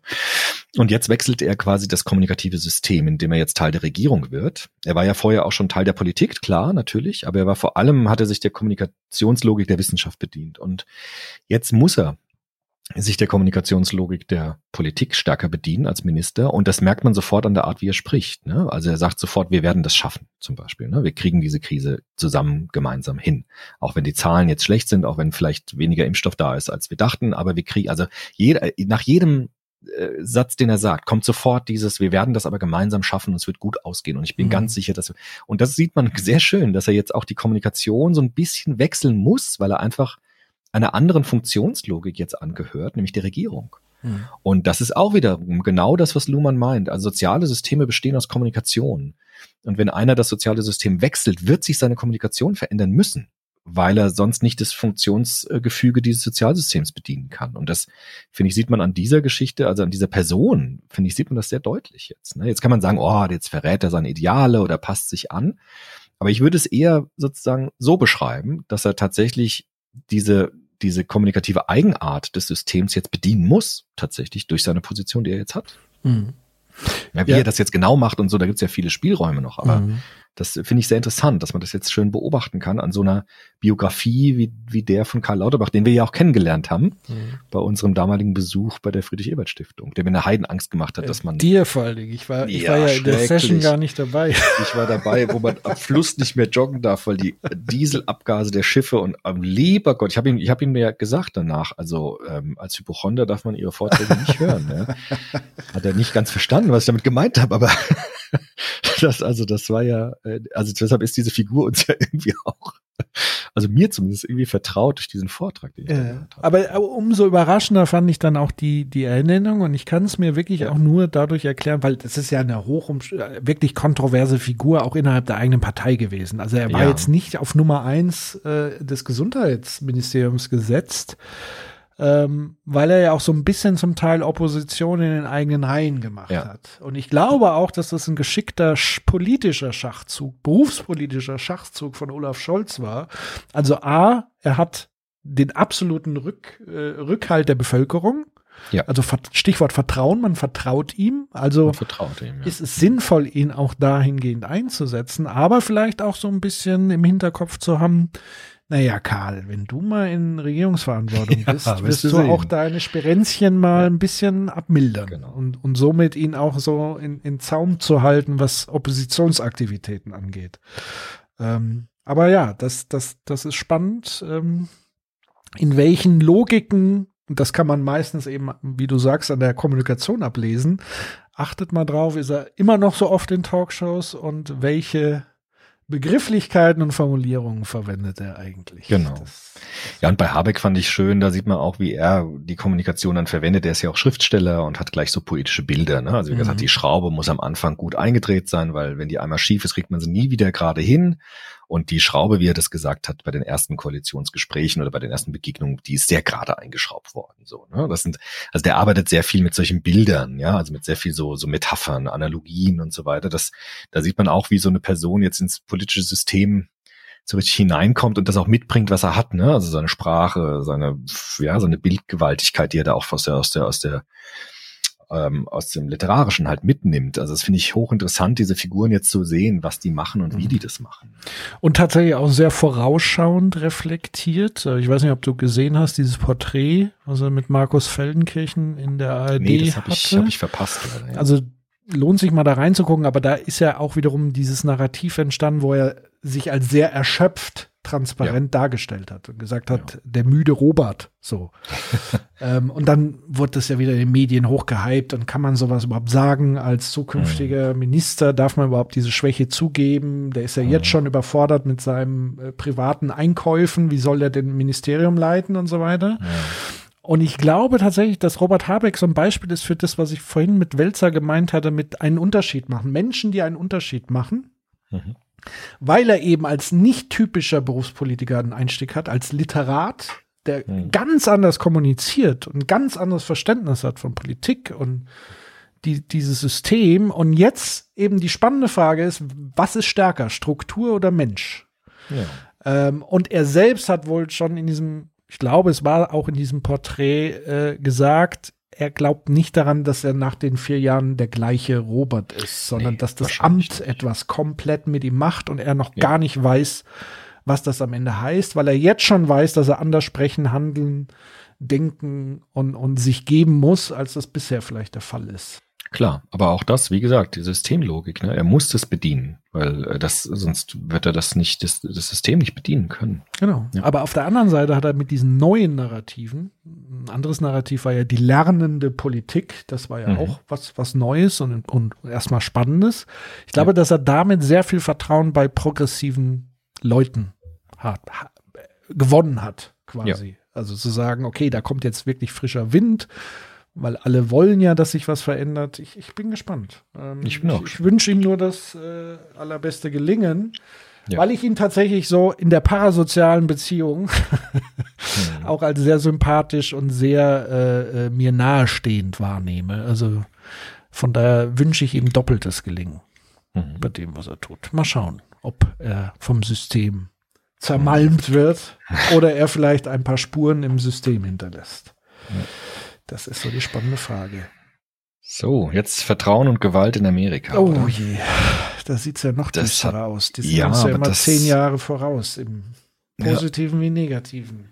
Aber das hat mich schon sehr interessiert auch. Ich habe zu Weihnachten dieses tolle Buch geschenkt bekommen tatsächlich. Renegades heißt das. Wo es eigentlich einen Dialog gibt, der so ein bisschen ist wie der Soziopod. Nämlich zwischen Bruce Springsteen und Barack Obama. Die haben äh, ein Buch zusammen gemacht, ein ganz tolles Buch mit ganz vielen Bildmaterialien auch aus ihrer Die haben, glaube ich, Kindheit. auch einen Podcast. Kann Die haben einen? Podcast, Genau. genau. Und das habe ich natürlich nicht aus Zufall geschenkt bekommen, weil das ist ja so wie bei uns. Halt mit dem amerikanischen Präsidenten, Ex-Präsidenten und mit einem der größten Rocker. So. Aber wer bist du, wer bin ich? Ich bin Bruce Springsteen, ganz Okay. klar. Das musste ich jetzt sagen. Gut, ich kann mit zuhauen. Obama leben. Einigermaßen. Ich will natürlich der, der, der Rocker sein. Nein, ich bin ja Fan von beiden. Auch musikalisch das eine und politisch das andere. Und es ist natürlich super, dass die sowas machen. Ne? Und ich habe jetzt den Podcast nicht gehört. Ich habe jetzt das Buch geschenkt bekommen, habe aber schon reingeblättert. Und daran zeigt sich auch so ganz viel von diesen Spannungen in Amerika im Moment. Also ganz viel von diesen Resonanzen und fehlenden Resonanzen. Also wie der Rosa sagt, diese erkalteten Weltbeziehungen und diese resonanten Weltbeziehungen. Und ich glaube, dass in der amerikanischen Wahl letzt, äh, diesen Jahres und auch mit dem, was wir in dem sogenannten Sturm auf das Kapitol so gesehen haben, sich ganz viel von diesen Weltbeziehungen und erkalteten Weltbeziehungen gezeigt haben. Und dass sich das auch gezeigt hat mit Vertrauen und Gewalt, wiederum, was der Remsmar sagt. Ne? Also dass dieses, dieses, dieses äh, äh, vollkommen mangelnde Vertrauen dann irgendwann auch in Gewalt umschlagen kann. Und das, äh, das war ja sehr erschüttert, wie man das gesehen hat. Auch die, die ganzen Opfer, die es da gegeben hat. Da sind ja Menschen gestorben tatsächlich. Und das war so ein Ereignis, ähm, was schon sehr, sehr schlimm war, ja.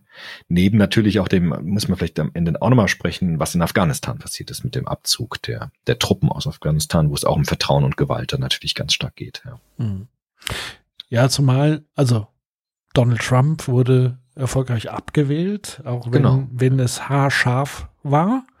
Ja. Und ich glaube, der Drops ist auch noch nicht gelutscht. Also Ja. äh, äh, er wirkt ja nach wie vor Ja. indirekt so und er Ja. strebt ja, glaube ich, auch an, die Macht sich wiederzuholen. Und was, was glaube ich, wirklich fatal ist, dass er mit der Republi Republikanischen Partei auch eine, eine, eine politische Kraft im Rücken hat, ähm, die auch gerade alles daran setzen, die Macht wieder zurückzugewinnen und auch das politische Wahlsystem immer mehr so zu verändern, dass es wahrscheinlicher wird, dass Republikaner gewählt werden. Das ist dann Antizipation, wie sie nicht unbedingt immer gut ausgehen kann, nämlich zu sagen, naja, wenn wir die Wahlbezirke hier nochmal aufteilen und da der schwarzen Bevölkerung, die eine Wahrscheinlichkeit eher demokratisch wählt und so weiter. Also da passieren wirklich krasse taktische Dinge, wo eben auch Zug um Zug versucht wird, das demokratische System ähm, ein Stück weit auszuhöhlen, Ja. nur um die Macht zu erlangen und zu festigen. Ja. Und das war ja auch der Versuch mit dem Kapitolsturm. Das, das sind ja alles Elemente oder Versuche, das demokratische Prinzip Mhm. auszunutzen, auszuhöhlen, würde ich mal sagen. Ähm, aber das Fatale oder das, das Irrsinnige oder weiß ich nicht, abstruse oder kein, weiß keinen Begriff dafür, ist ja, dass die Leute, die das tun, also dieses Kapitol gestürmt haben, sich ja wiederum im Recht befinden, weil sie denken, sie leben in einer Diktatur und das ist ja einfach nur der Akt des Widerstandes. Genau. Also ein antidemokratischer Akt im Mantel der Demokratie. sozusagen. Und es ist wieder das Zerstören des Vertrauens und das Verwenden von Gewalt. Ne? Und der Remsmar hat ja diese drei Gewaltformen, das haben wir ganz am Anfang des Soziopods mal gemacht. Vor zehn Jahren hatten wir diesen, diese Folge Gewalt, ne?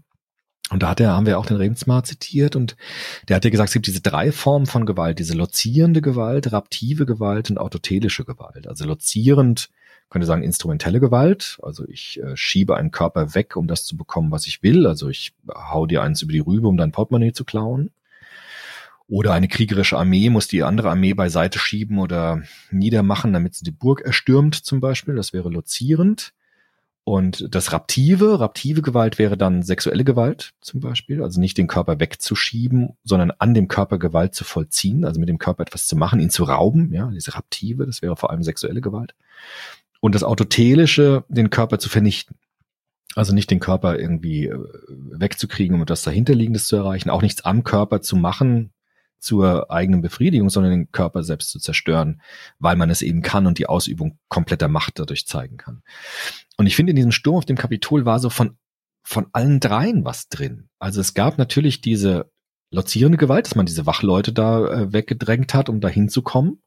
Es gab sogar auch etwas Raptives, fand ich, in diesen Bildern, dass die dann in den Büros saßen, von der Nancy Pelosi zum Beispiel, ne, und das so verwüstet haben und sich da so, äh, so aufgeführt haben. Das hat ja schon was fast von diesem Raptiven, ne, dieses, Mhm. sagen, an dem, an dem Körper etwas zu machen und den dann so, ja, fast Ge- Gewalt eben anzutun. Und es gab natürlich das Autotelische, das einfach das Plattmachen, also einfach äh, kaputt hauen, weil man es kann und weil man, wie du sagst, eben diese Gewalt und Macht über äh, die Institutionen vollkommen stellt. Ja. Und das ist genau, was der Rems mal sagt. Also Vertrauen oder Gewalt. Ja, also das ist, ähm, wenn dieses, wenn dieses Mindestmaß an Vertrauen verloren geht, dann äh, kommt die Gewalt schnell zum Vorschein. Und das war bei diesem Kapitolsturm in erschreckender Weise zu sehen, fand ich. Ja, diese drei Formen von Gewalt, die da irgendwie auch zusammengekommen sind und sich so gegenseitig auch hochgeschaukelt haben. Mhm.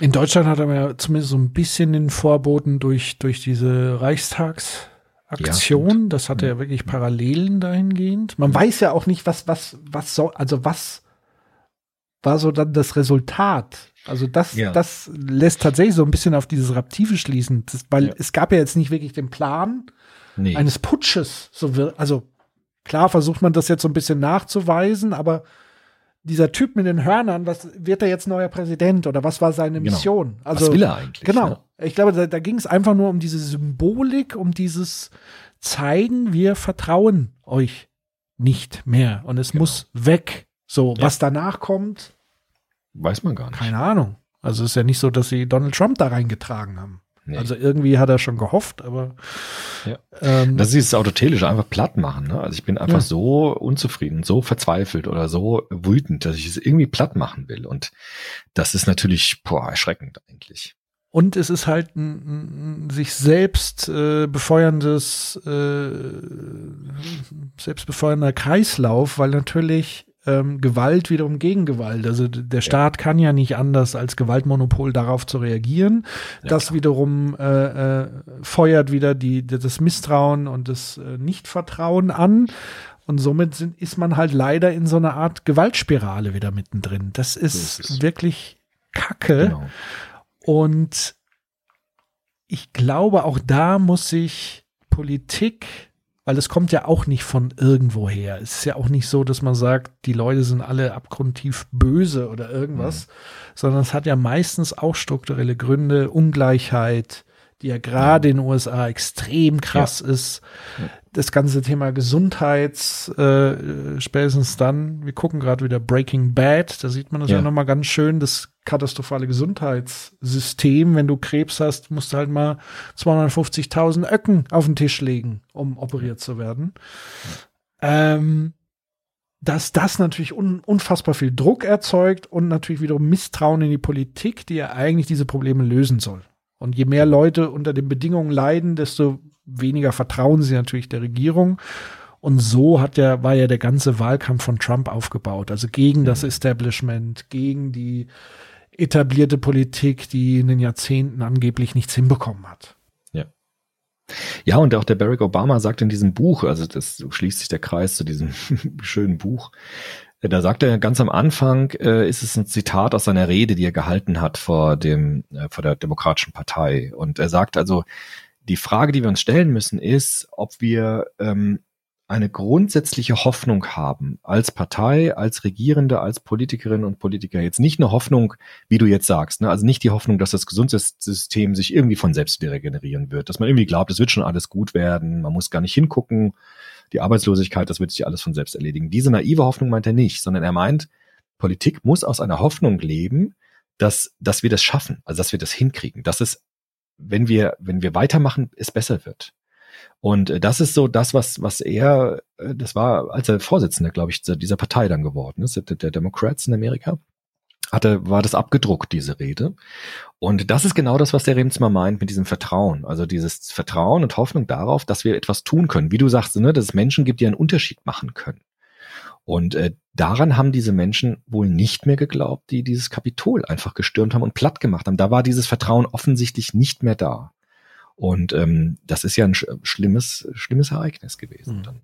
Ja, beziehungsweise weil sie ja eigentlich Donald Trump als Personifizierung vertraut haben, dass er die Dinge besser macht. Und äh, ihm ist es offenbar auch gelungen durch geschickte Kommunikation und zum Teil ja auch wahrscheinlich Maßnahmen, die dahingehend gewirkt haben, zum Teil Maßnahmen, die der Vorgänger, äh, äh, wo es wirtschaftlich tatsächlich so ein bisschen aufwärts ging und er das eine oder andere Versprechen tatsächlich einhalten konnte.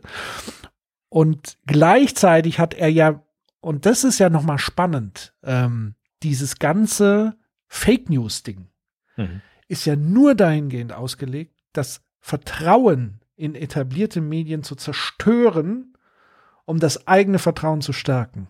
Ja. Also es ist eigentlich ein Vertrauensspiel, was da stattfindet. Also ich diskreditiere meinen Gegner, Genau. um das Vertrauen in ihn zu zerstören und gleichzeitig mich mit meinem Vertrauen oder mit meinem Angebot Vertrauen zu erzeugen. Und, und das ist ganz, ganz wichtig, dass man das auch durchschauen kann, solche, solche äh, äh, Aktionen letztendlich. Also immer genau hingucken, wenn, wenn Personen, Medien und so weiter massiv in Gruppendynamiken auch diskreditiert werden, auch nochmal genau hinzugucken, was ist denn wirklich das Motiv dahinter?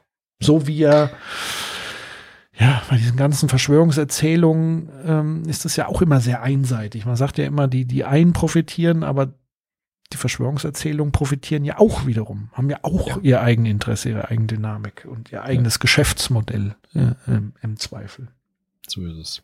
Ja, und auch dieses Thema Vertrauen und Gewalt scheint jetzt auch, das müssen wir auch noch, das liegt mir am Herzen, äh, mit Afghanistan nochmal zu besprechen. Nicht? Also dieses, diese Szenen, die man auch medial dann verfolgen konnte oder musste, dass diese Menschen da unglaublich gelitten haben, als die Amerikaner so schnell abgezogen sind und dass dann die Taliban wieder so schnell dann auch ähm, das übernommen haben und auch ihre Formen der Gewalt natürlich dann wieder schnell aufs, äh, äh, hochgezogen haben. Und auch dort scheint mir das so zu sein, dass ähm, der Amartya Sen, das war ja auch ein Autor, mit dem wir uns beschäftigt haben dieses Jahr. Ne? Also ich gehe jetzt mal die Autoren alle so durch, die wir auch hatten. Und der Amartya Sen hat ja gesagt, es gibt diese Identitätsfalle. Also zu sagen, es gibt nur einen Aspekt meiner Persönlichkeit, der wichtig ist und alle anderen Aspekte, die ich habe, werden vernachlässigt. Und man könnte jetzt sagen, Identität heißt ja vor allem narrative Identität, also äh, Identität durch das Erzählen von biografischen Geschichten. Da haben wir auch oft drüber gesprochen, dass meine Identität besteht gewissermaßen aus den Geschichten, die ich über mich erzähle. Und es scheint so gewesen zu sein, wenn man das jetzt nimmt, dass es auch bei Afghanistan eine Identitätsfalle gegeben hat, nämlich dieses Narrativ, ähm, die westlichen Alliierten, vor allem Amerika, kommt als Befreier Hm. und als äh, Förderer und Bringer der Demokratie und des Fortschritts. Und das Narrativ, die Menschen in Afghanistan sind die Befreiten und ähm, sind dankbar und nehmen das äh, herzlich an. Und das scheint da auch eine Identitätsfalle gewesen zu sein, wenn man jetzt einen Amartya Sen nimmt, weil man ganz viele Aspekte, die da noch eine Rolle gespielt haben, also im Hintergrund, die Sorgen, Ängste, auch radikale Gruppen, die man anscheinend gar nicht so richtig gesehen hat, dass man die übersehen hat und dann Menschen oder ein ganzes, ganzes Land eigentlich mit einer Identitätsfalle überzogen hat, die nur aus einem Narrativ bestanden hat, nämlich ich befreie euch und ihr müsst dankbar dafür sein. Und das ist äh, auch nicht aufgegangen, weil man ganz viele Zwischentöne und ganz viele Strömungen in dieser Gesellschaft äh, ignoriert hat. Und das fiel dann äh, den Menschen schrecklicherweise auf die Füße und ähm, ja, jetzt leiden wieder viele Menschen darunter und kommen wieder in eine Identitätsfalle, weil was die Taliban machen, sieht man ja sehr deutlich, was Fundamentalismus bedeutet, nämlich Menschen nur unter einer Identitätsfacette zu sehen, nämlich unter der religiösen oder mhm. das, was sie als Religion bezeichnen und sagen, Frauen zum Beispiel müssen nur so sein und dürfen nicht eben studieren oder arbeiten und sich weiterbilden, weil das zu dieser Identitätsvorstellung der Frauen nicht passt. Und das ist ja genau das, was der Amartya Sen meint mit der Identitätsfalle. Und äh, deshalb sieht man, dass dass es dort eine Falle nach der nächsten gibt, quasi, was Identität und was Narrativität und Diskursitivität eingeht. Und das ist einfach furchtbar. Also es ist einfach erschütternd, ja. Also dieses Ereignis ähm, ist wirklich dramatisch, also sendet ein absolut dramatisches Signal in die Welt. Ja. Also äh, äh, man erinnert sich, es begann ja auch mit einer sehr fragwürdigen Militäraktion, wenn man so will, ja. die ja dann auch so ein bisschen legitimiert wurde in Richtung Nation Building, indem man gesagt hat, mit uns geht es ja um die Werte, um die Demokratie, aber es ging eigentlich erstmal um Rache. Ja. Muss man ja auch ganz klar sagen. So, und dann, dann hat man sich aber auf dieses Werteding committed, dann hat man aber auch wiederum, dann haben die wirtschaftlichen Strömungen festgestellt, ah ja, Afghanistan ist ja gar nicht so wirtschaftlich interessant, so wie andere besetzte Länder, die man vielleicht mit Erdölvorkommen etc. hat, oder man kann es zumindest nicht wirtschaftlich erschließen. Es würde zu viel kosten an, an ja. Militäreinsatz, um das alles abzusichern. Da gab es ja Beispiele aus, da habe ich die, diese Trump, dieses Trump-Buch über Trump von, von äh, Bob Woodward, diesem, ähm, der schon damals Watergate als mhm. Journalist aufgedeckt hat, der hat ja ein Buch über ihn geschrieben, wo ja auch Trump offenbar immer wieder die Frage gestellt hat, welche, welche äh, äh, äh, Rohstoffe können wir denn aus dem Land ziehen? damit ja. sich das wenigstens lohnt. Ja, ja. Ähm, und dann bekam er mir die Antwort, ja, geht halt nicht, kostet nicht. Und deswegen wollte er auch so ein Stück weit da abziehen. Also denen ging es jetzt auch nicht um die Soldatinnen und Soldaten, sondern denen ging es einfach um, das war kein guter Deal, ja. diese, dieser Einsatz.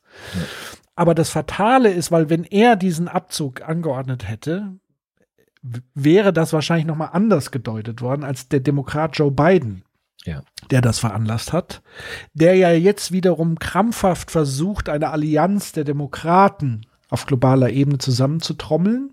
Hast du mitbekommen vor ein paar Wochen, wo er diese ja auch gegen Putin und so weiter, ja. gegen Autokraten genau. ähm, einberufen hat, wo ich sage, na, da hätte ich aber, das hätte ich dann mit Afghanistan, weil was ist das für ein Signal? Also mhm.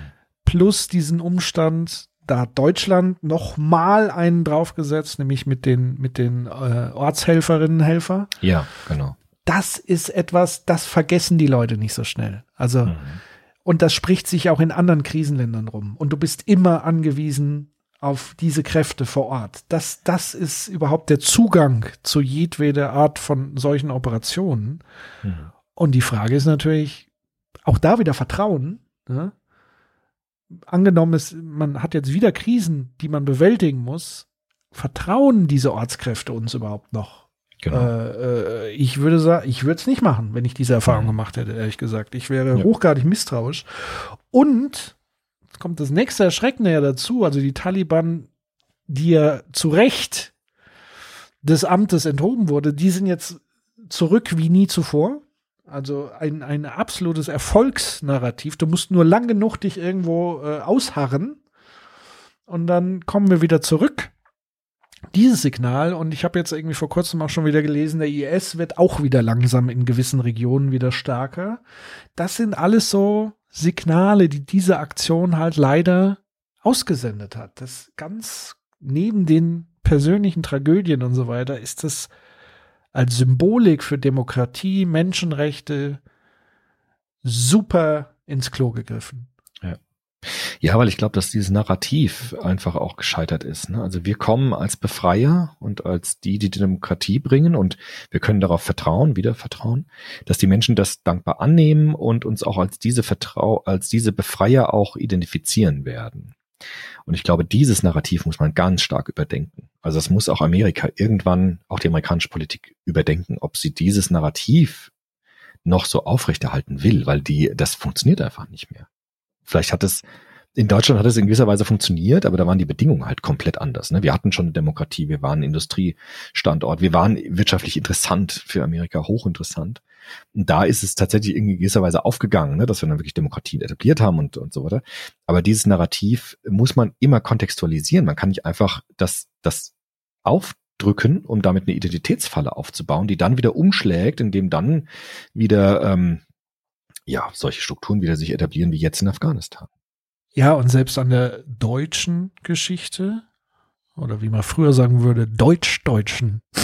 Geschichte, und ja. warum ich das sage, kommen wir gleich darauf hinaus, ist ja, das ist dahingehend nicht vergleichbar, weil A, Deutschland bis dato ein hochfunktionierendes Industrieland schon war Genau. Ja, das muss man sehen. Es hatte jetzt vielleicht nicht die Rohstoffe und so weiter, aber es hatte eine unfassbare funktionierende Industriemaschinerie und, ja. und gewiss, und es hatte eine strategische Positionierung, die nochmal verstärkt wurde durch, durch kalte Kriegsszenario, also Kommunismus sozusagen mitten im Zentrum von Europa, ähm, schon eine große Industriemacht und so weiter. Und die Alliierten haben unfassbar viel Geld in den wirtschaftlichen Aufbau reingepumpt. Die haben Märkte eröffnet, genau. äh, äh, etc. Und das alles ist bei Afghanistan einfach nicht passiert. Das heißt, dieses Nation Building war einfach nicht nur äh, äh, ein Versprechen, was nicht erfüllbar ist, sondern man hat überhaupt nicht die Anstrengung unternommen, ja. das zu machen, sondern man hat einfach nur gedacht, ich muss militärisch da reinrücken und alles andere passiert von alleine.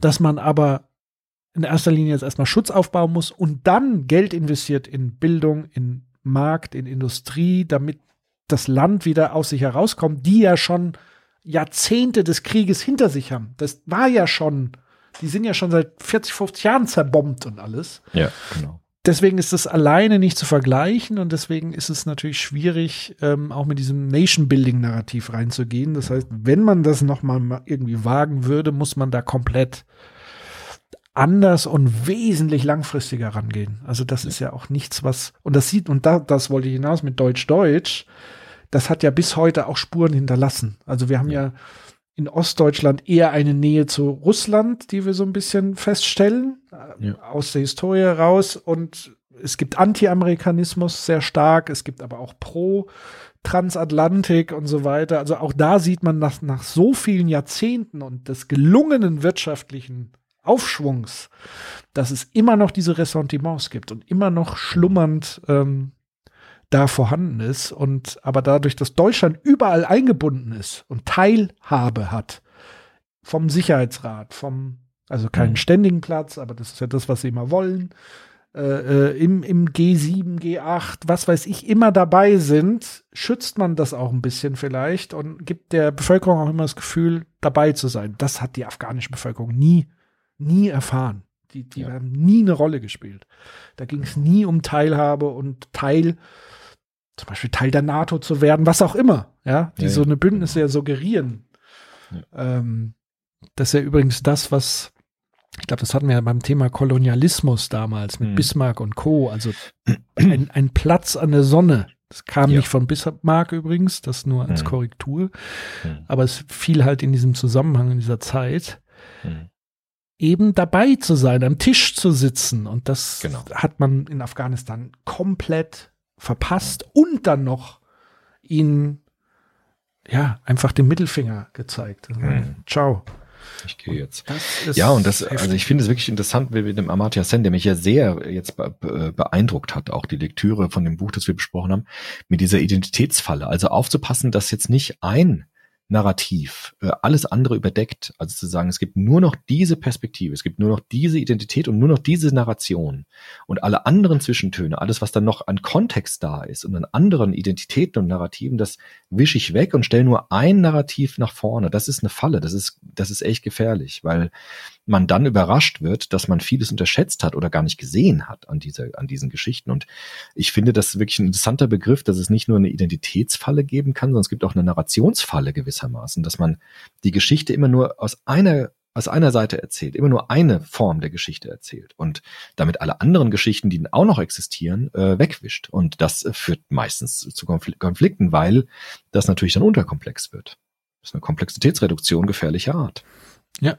Und es hat wirklich Auswirkungen, die wir A noch alle nicht überblicken können. Es hat einfach heftige Spuren hinterlassen, ja bis hin zu der Frage, dass tatsächlich Bundeswehrsoldaten und Soldatinnen in, in Existenzfragen geraten. Also Ja. in, in warum mache ich denn das alles? Warum riskiere ich denn mein Leben, wenn ich am Ende noch nicht mal Menschen, also das war ja auch immer das neue Narrativ der Bundeswehr, eben nicht zu töten, sondern Leben zu bewahren, zu schützen, Freiheit zu schützen, Demokratie zu schützen. Und wenn das so mit Füßen getreten wird, warum mache ich das? Warum riskiere ich mein Leben? Ähm, und dann ist man dann sehr schnell dann irgendwann auch in Richtung USA, die ja schon eher so eine Berufsarmee haben, die aufgrund von sozialen Zwängen dir noch eine Option geben, vielleicht ein bisschen Geld zu verdienen, indem du einfach in die Army gehst. Dann hat es aber, Ja. dann ist es aber auch komplett entkoppelt von irgendwelchen menschlichen Werten, ähm, sondern ist einfach dann eine Dienstleistung. Ja. Und das ist, denke ich, auch ein Problem, wenn die eigene Armee in einer Demokratie als demokratischer Anhänger nicht auf demokratischen Werten mehr fußen kann und, Mhm. und das auch nicht mehr ernst genommen wird durch so einen Symbolakt. Oder was heißt Symbolakt? Das war ja, Ja. ein richtiger Akt, aber mit Symbol. Jo, Ja, das. soweit. Ich hätte hier noch ein äh, popkulturelles Ereignis, Ja? was wir vielleicht Mhm. noch äh, streifen könnten, weil sich vielleicht der eine oder andere äh, sich fragt, was ist denn hier an unseren Schulen los gewesen? Ja. Ich glaube, mittlerweile ist der Hype auch wieder abgefahren. Das berühmte Squid Game. Ja, ah, ja, ja, stimmt. Wolltest du erzählen. Musst du mir erklären. Ich kenn's. Ich habe es nur gehört, habe es nicht gesehen. Ja. Weiß aber, dass es irgendwie äh, enorm populär ist. Also Squid Game für alle, die dies noch nicht mitbekommen haben oder gesehen oder äh, so. Ja, ein bisschen was hast du ja schon zumindest so. Aber ich hab's nicht gesehen. Halb. Ja, ja. Äh, ich habe es tatsächlich auch nicht komplett gesehen. Ich kenne aber so die, den, den, den Rahmen und ich weiß tatsächlich, dass das sehr für Jugendliche, für, für kleinere sehr attraktiv war, offenbar. Ähm, also Squid Game war eine Fernsehserie äh, äh, aus Korea, die aber sehr, sehr erfolgreich auf Netflix ähm, lief.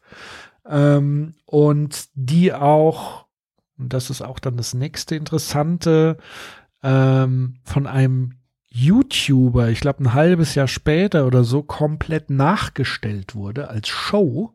Also ohne dass Leute wirklich erschossen wurden, weil ich erzähle noch mal kurz, wie das alles da äh, lief. Ähm, also Squid Game, Fernsehserie, Korea, da ging es darum, dass ein hochverschuldeter, durch Glücksspiel hochverschuldeter Typ an äh, jemanden geraten ist, der ihn eingeladen hat zu spielen und er kann ganz viel gewinnen. Und ähm, dann geht er eben dann zu diesem Spiel und stellt dann fest, dass irgendwie, weiß ich nicht, nochmal 400 Leute oder so auch daran teilnehmen. Und alle haben so diesen sozialen Kontext, dass sie aus einer Überschuldung heraus daran teilnehmen und es winkt ihnen ein gigantischer Geldbetrag als Preis. Es ist eine Art, das ist vielleicht schon der erste Bezug zur jugendlichen Welt. Es ist eine Art Battle Royale, wie man so schön im Gaming sagt. Also das, was Fortnite ähm, so gehypt hat, nämlich äh, man kämpft gegen andere und der, der am Schluss übrig bleibt, ähm, hat gewonnen. Also der Last Man Standing, so in, in diese Richtung. Also ein Battle Royale und zwar mit Kinderspielen. Äh, vor allen Dingen Kinderspiele, die in Korea bekannt sind, aber auch zum Teil bei uns ähm, in, in Variationen. Und da war es dann so, dass wer dieses Kinderspiel, das erste Spiel war so, da hat man ähm, eine, äh, wie hieß das, rotes Licht, grünes Licht. Da war dann irgendwie so, ein, so eine Roboterpuppe und die hat sich so rumgedreht und hat dann gesagt, grünes Licht. Und in dem Moment musste man von A nach B laufen. Man musste das Ziel erreichen. Aber wenn es sich umgedreht hat, ein rotes Licht, musste man stehen bleiben, durfte sich nicht mehr bewegen.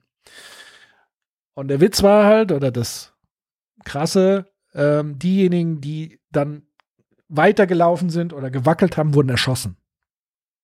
So. Das heißt, das Spielprinzip war dann wirklich, du musstest diese Spiele überleben. Die, die es nicht waren, wurden erschossen und die Idee war, am Ende gewinnt halt derjenige die komplette Summe. Ähm, der Spin daran war auch nochmal, dass die nach dem ersten Spiel, also sie, eigentlich wussten sie alles, sie haben halt auch unterschrieben und so weiter, also es war eigentlich rechtmäßig in Anführungszeichen. Also sie haben sozusagen eingewilligt und sie konnten dann nach dem ersten Spiel auch entscheiden, ob sie abbrechen wollen. Und das haben sie auch gemacht. Ähm, nur war dann die Geschichte so, dass sie aufgrund ihrer persönlichen Stories mit, dann sind sie wieder zurück in ihr altes Leben mit den Schulden, mit dem Stress, den sie damit hatten, mit Gläubigern und so weiter, haben sie dann doch wieder das Spiel wieder neu in Gang gesetzt. Ähm, das ist so jetzt mal die Grundstory, ohne das Ende zu spoilern. Und das wurde tatsächlich in, in, auch in Deutschland, aber auch weltweit eben auch an Schulen und Grundschulen nachgespielt von den, von den Kindern und Jugendlichen. Und dann haben sich natürlich viele gefragt, ja, warum ist es denn so? Wieso Mhm. äh, äh, machen die das denn so? Das ist ja auch ganz schrecklich und so weiter. Die Kinder haben es halt dann mit Ohrfeigen, die haben natürlich niemanden umgebracht, aber es wurde dann jemand geohrfeigt oder das war schon für die Leute schlimm. Mhm. Ähm, und dann gab es halt dann wieder die üblichen Diskussionen, die es so oft gibt. Soll man das alles verbieten oder wie auch immer? Wie geht man damit um? Ähm, und was ich spannend fand oder den Mechanismus mal zu entschlüsseln, warum? Ich glaube, ein Punkt ist, da geht es ja um Imitation. Mhm. Es ist halt einfach zu imitieren gerade für Kinder und Jugendliche, es sind ja Kinderspiele zum Teil und es ist eben auch dieses Reiz des Verbotenen, dieses Existenzielle, dieser Tod, der da eine Rolle spielt. Ähm, ich glaube, das war dieses Einfache und doch sehr krasse, war halt mit der Grund, warum Kinder ähm, das halt nachgespielt haben im, im Spiel. Weil Mhm. es eben dieses Existenzielle und dieses Bekannte verbunden hat. Ähm, ich hätte mir tatsächlich gewünscht, dass man sozusagen den Subtext dieser Serie vielleicht auch schulisch in den älteren Jahrgängen vielleicht reflektiert hätte. Haben viele bestimmt auch gemacht oder einige, ähm, weil natürlich da nochmal ein Narrativ drunter schlummert, so das Thema äh, soziale prekäre Zustände und was, was bin ich eigentlich bereit, nicht nur meine Würde, sondern auch mein Leben äh, letztendlich auf, aufs Spiel zu setzen. Ich glaube, das war nochmal äh, ein Punkt, der nochmal so den Zeitgeist und den Nerv bei den Menschen, glaube ich, getroffen hat, warum das so populär wurde. So, und eben dieses Einfache zu imitieren. Mhm. Ja, Ja, das interessant. war, Weil das pädagogisch wäre es interessant, das, wie du sagst, äh, zu reflektieren, ne, mit, mit Kindern und Jugendlichen. Also was Genau. passiert da, was ist da los, warum ist das interessant? genau. Das ist natürlich interessant, klar. Also anstatt wieder zu sagen, dürft ihr nicht gucken, doof dürft ihr nicht machen, falsch, ja. ist falsch, muss man verbieten und dann müssen wir gleich mit Strafen. Nee, also ich, ich hätte das tatsächlich dann als pädagogisch aufgegriffen und, und aus vielerlei hinsichtlich äh, äh, beleuchtet. Also zu sagen, warum macht ihr das jetzt nach, was reizt so, bis Ja. hin zu den Thematiken, die diese Serie eben mittransportiert. Das wäre Mhm. zumindest pädagogisch sinnvoll. Schon, ja. Ja, weil der Wolfgang Klafki sagt ja, man soll immer im Unterricht äh, diese Schlüsselprobleme aufgreifen der Moderne. Und ein Schlüsselproblem ist ja gerade Gewalt, Krieg, Konflikt. Und dann kann man das ja sehr schön aufgreifen anhand dieses Beispiels. Wenn es die Kids so interessiert, wäre das ja fast ähm, naheliegend, das zu machen. Ne? Anstatt gleich zu sagen, man darf das nicht oder das ist falsch oder böse oder so. Genau, da wäre, da ist, war und wäre viel Potenzial. Ja, ähm, interessant. Ja, ich muss mir das vielleicht doch mal angucken, wenn ich jetzt Zeit habe, nochmal. Ja, tatsächlich, es hat mich, es hat mich, ich habe den Anfang gesehen, es hat mich nicht so wirklich reingezogen. Ein Freund von mir hat gesagt, du musst, ja, es hat dann so ein bisschen Längen, du musst es aber trotzdem zu Ende gucken, weil dann wird's noch mal ähm, Mhm. interessant und, und äh, spannend. Vielleicht ist da auch noch mal so dieses kulturelle, weil dieses koreanische Kultur ist unserer schon noch mal ein bisschen irgendwie anders, zumindest auch Mhm. in, im Film irgendwie, weiß ich nicht. Ähm, ja, vielleicht muss man, muss man sich das noch mal muss man sich das nochmal angucken. In, in dem Zusammenhang tatsächlich noch ein Tipp, äh, ein, ein Filmtipp auf Netflix, ähm, Mhm. was ich tragisch komisch fand. Eine Komödie mit äh, zahlreichen Superstars. Meryl Streep spielt einen weiblichen Donald Trump. Jonah Hill spielt ihren Sohn und Staats, äh, wie, wie nennt sich das, der Chef im Weißen Haus? Den äh, Stabschef. Staatschef. Genau. Ja. Mhm. Ähm, Jennifer Lawrence, bekannt aus Hunger Games etc., spielt mit. Äh, Leonardo DiCaprio spielt einen Wissenschaftler. Und die Story ist, also Don't Look Up heißt der Film. Die Story ist passend auch äh, zu diesem Jahr und generell. Ähm, Astronomen entdecken einen Asteroiden, der auf die Erde äh, zustürzt und in sechs Monaten gesichert die Erde auslöscht. Weil das Ding ist irgendwie 10 bis 15 Kilometer und der Einschlag erzeugt solche Tsunamis, dass halt alles kaputt geht. So. Und- Und die Wissenschaftler machen halt diese Entdeckung, sind halt auch fix und fertig, als sie das halt dann ausrechnen und so weiter und gehen dann eben als erstes zur Präsidentin, die halt so diese weiblichen Trump verkörpert und versuchen halt das Problem zu adressieren. Und erstmal müssen sie irgendwie zwei Tage warten, bis sie überhaupt rankommen mit ihrem Anliegen. Äh, und dann wird es halt so, und dann sieht man sehr schön, wie dann diese politische Logik greift, weil Ja. es sind Vorwahlen, Ja. da kann man jetzt nicht mit so einem Thema kommen. Da kann man jetzt nicht so punkten und so weiter. Deswegen lässt man das mal besser so ein bisschen. Wir beauftragen jetzt erstmal unsere Eigenwissenschaftler, die überprüfen nochmal, ob das denn stimmt, was sie denn da, und die sind halt so völlig Leo, Leonardo DiCaprio ein bisschen overacted, aber trotzdem, der hat dann so Panikattacken, bevor er halt so, äh, mit denen spricht und sie sind alle fix und fertig. Und diese Jennifer Lawrence ist halt eben diese Wissenschaftlerin, die, die diesen Ast äh, Asteroiden ähm, entdeckt hat. Und die flippt dann so im Fernsehen aus, sagt, ihr werdet alle sterben. Und dann wird aus der so ein Meme gemacht, dass sie ja so Oh. hysterisch ist und so weiter. Ähm, bis dann irgendwann die Präsidentin festgestellt hat, ähm, wir können doch politisches Kapital draus schlagen. Läuft nicht so gut mit den Vorwahlen. Wenn wir aber sagen, wir retten die Erde, dann wird sie ja, Ja. dann wiedergewählt und so. Das ist die Logik des Systems Genau. auf diesen Reiz, ne? Ist schön, ja. Genau. So, dann schicken die alle Raketen, die sie haben, hoch, bis dann in letzter Sekunde so ein Elon Musk-Typ kommt und sagt, ey, stopp, stopp mal den ganzen Quatsch hier. Wir zerstören nicht das Ding, sondern wir werden vorher diesen Asteroiden äh, äh, wertstoffmäßig ähm, sozusagen auswerten. So, wir werden den zerkleinern und dann werden wir die ganzen Rohstoffe sozusagen einsammeln und haben dann zig Materialien für die Zukunft und können dann so. Und dann blasen die wirklich dieses, also Spoiler-Alarm jetzt. Ja, ja, okay. Also müsst vorspulen. Dann blasen sie dieses Ding ab, kehren die Raketen einfach wieder um. Und dann äh, baut der halt so Dinger und dann sagen die, dann sagen halt die Wissenschaftler, äh, ja, ist, ist denn dieses Vorhaben im Peer Review gemacht worden und so? Und der Typ so, nee, das klappt schon. Dann entlässt er alle seine Wissenschaftler, weil die gegen das Vorhaben rebellieren und so weiter und so fort.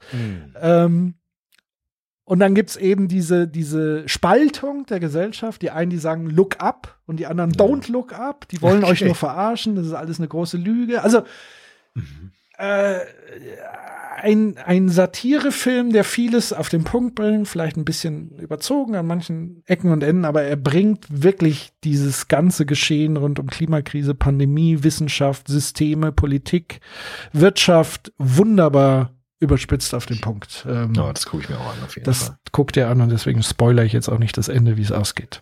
Okay, super. Dann haben wir doch für zwischen den Jahren jetzt noch ein bisschen was zum Gucken. Genau. Wunderbar. Zumindest die Leute, die Netflix haben. Muss, Ja. muss, man, muss man ja auch sagen. Klar, das muss man auch sagen. Auch eine Frage, die sich nicht jeder leisten kann. Ja, klar.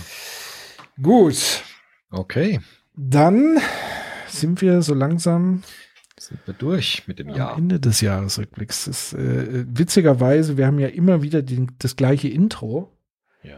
und immer wieder ist es tatsächlich wahr. Ist so, also ist das, wahr. es ist das beschissenste Jahr seit.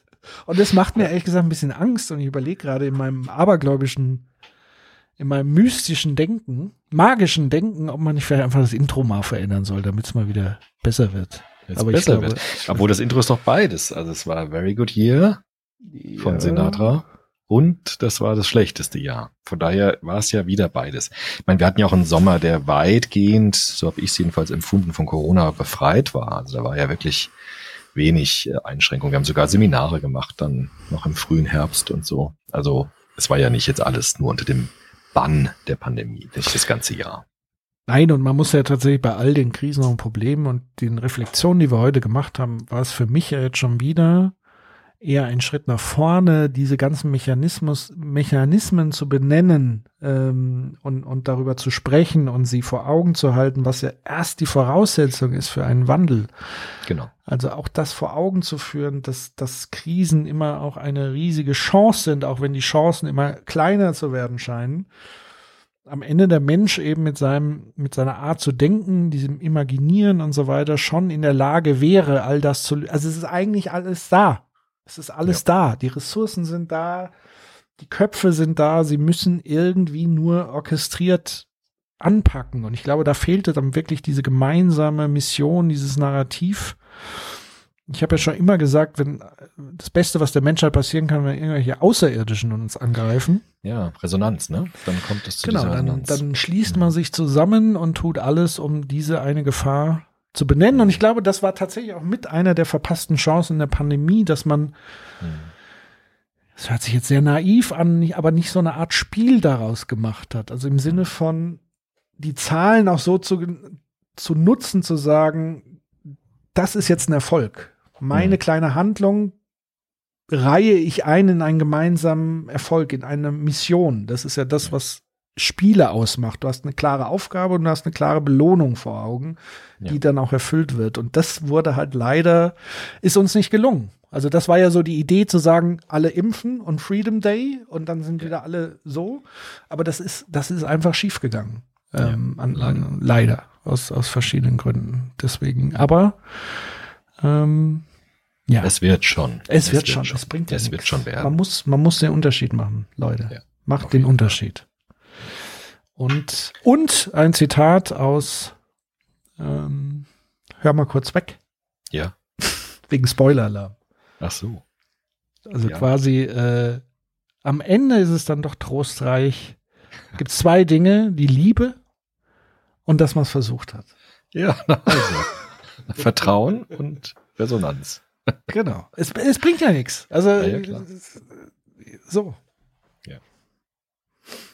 Ja. Gut. Nun gut. Ihr Lieben, Dann wir wünschen euch fürs guten Rutsch. kommende Jahr 2022 ein wesentlich besseres Jahr für euch persönlich wie auch gesamtgesellschaftlich und so weiter.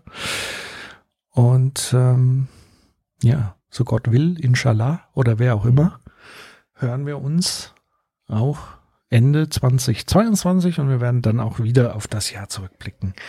Und vorher machen wir Folgen natürlich. Vorher machen wir Folgen. Ähm, und wir haben ja dann hoffentlich auch wieder im Frühjahr, da haben wir jetzt den Termin Live. festgesetzt. Ich weiß gar nicht, hast du den Stimmt. parat? 18. März Ähm, oder sowas, glaube Genau. 18. März, wenn ich es Sicher? richtig erinnere.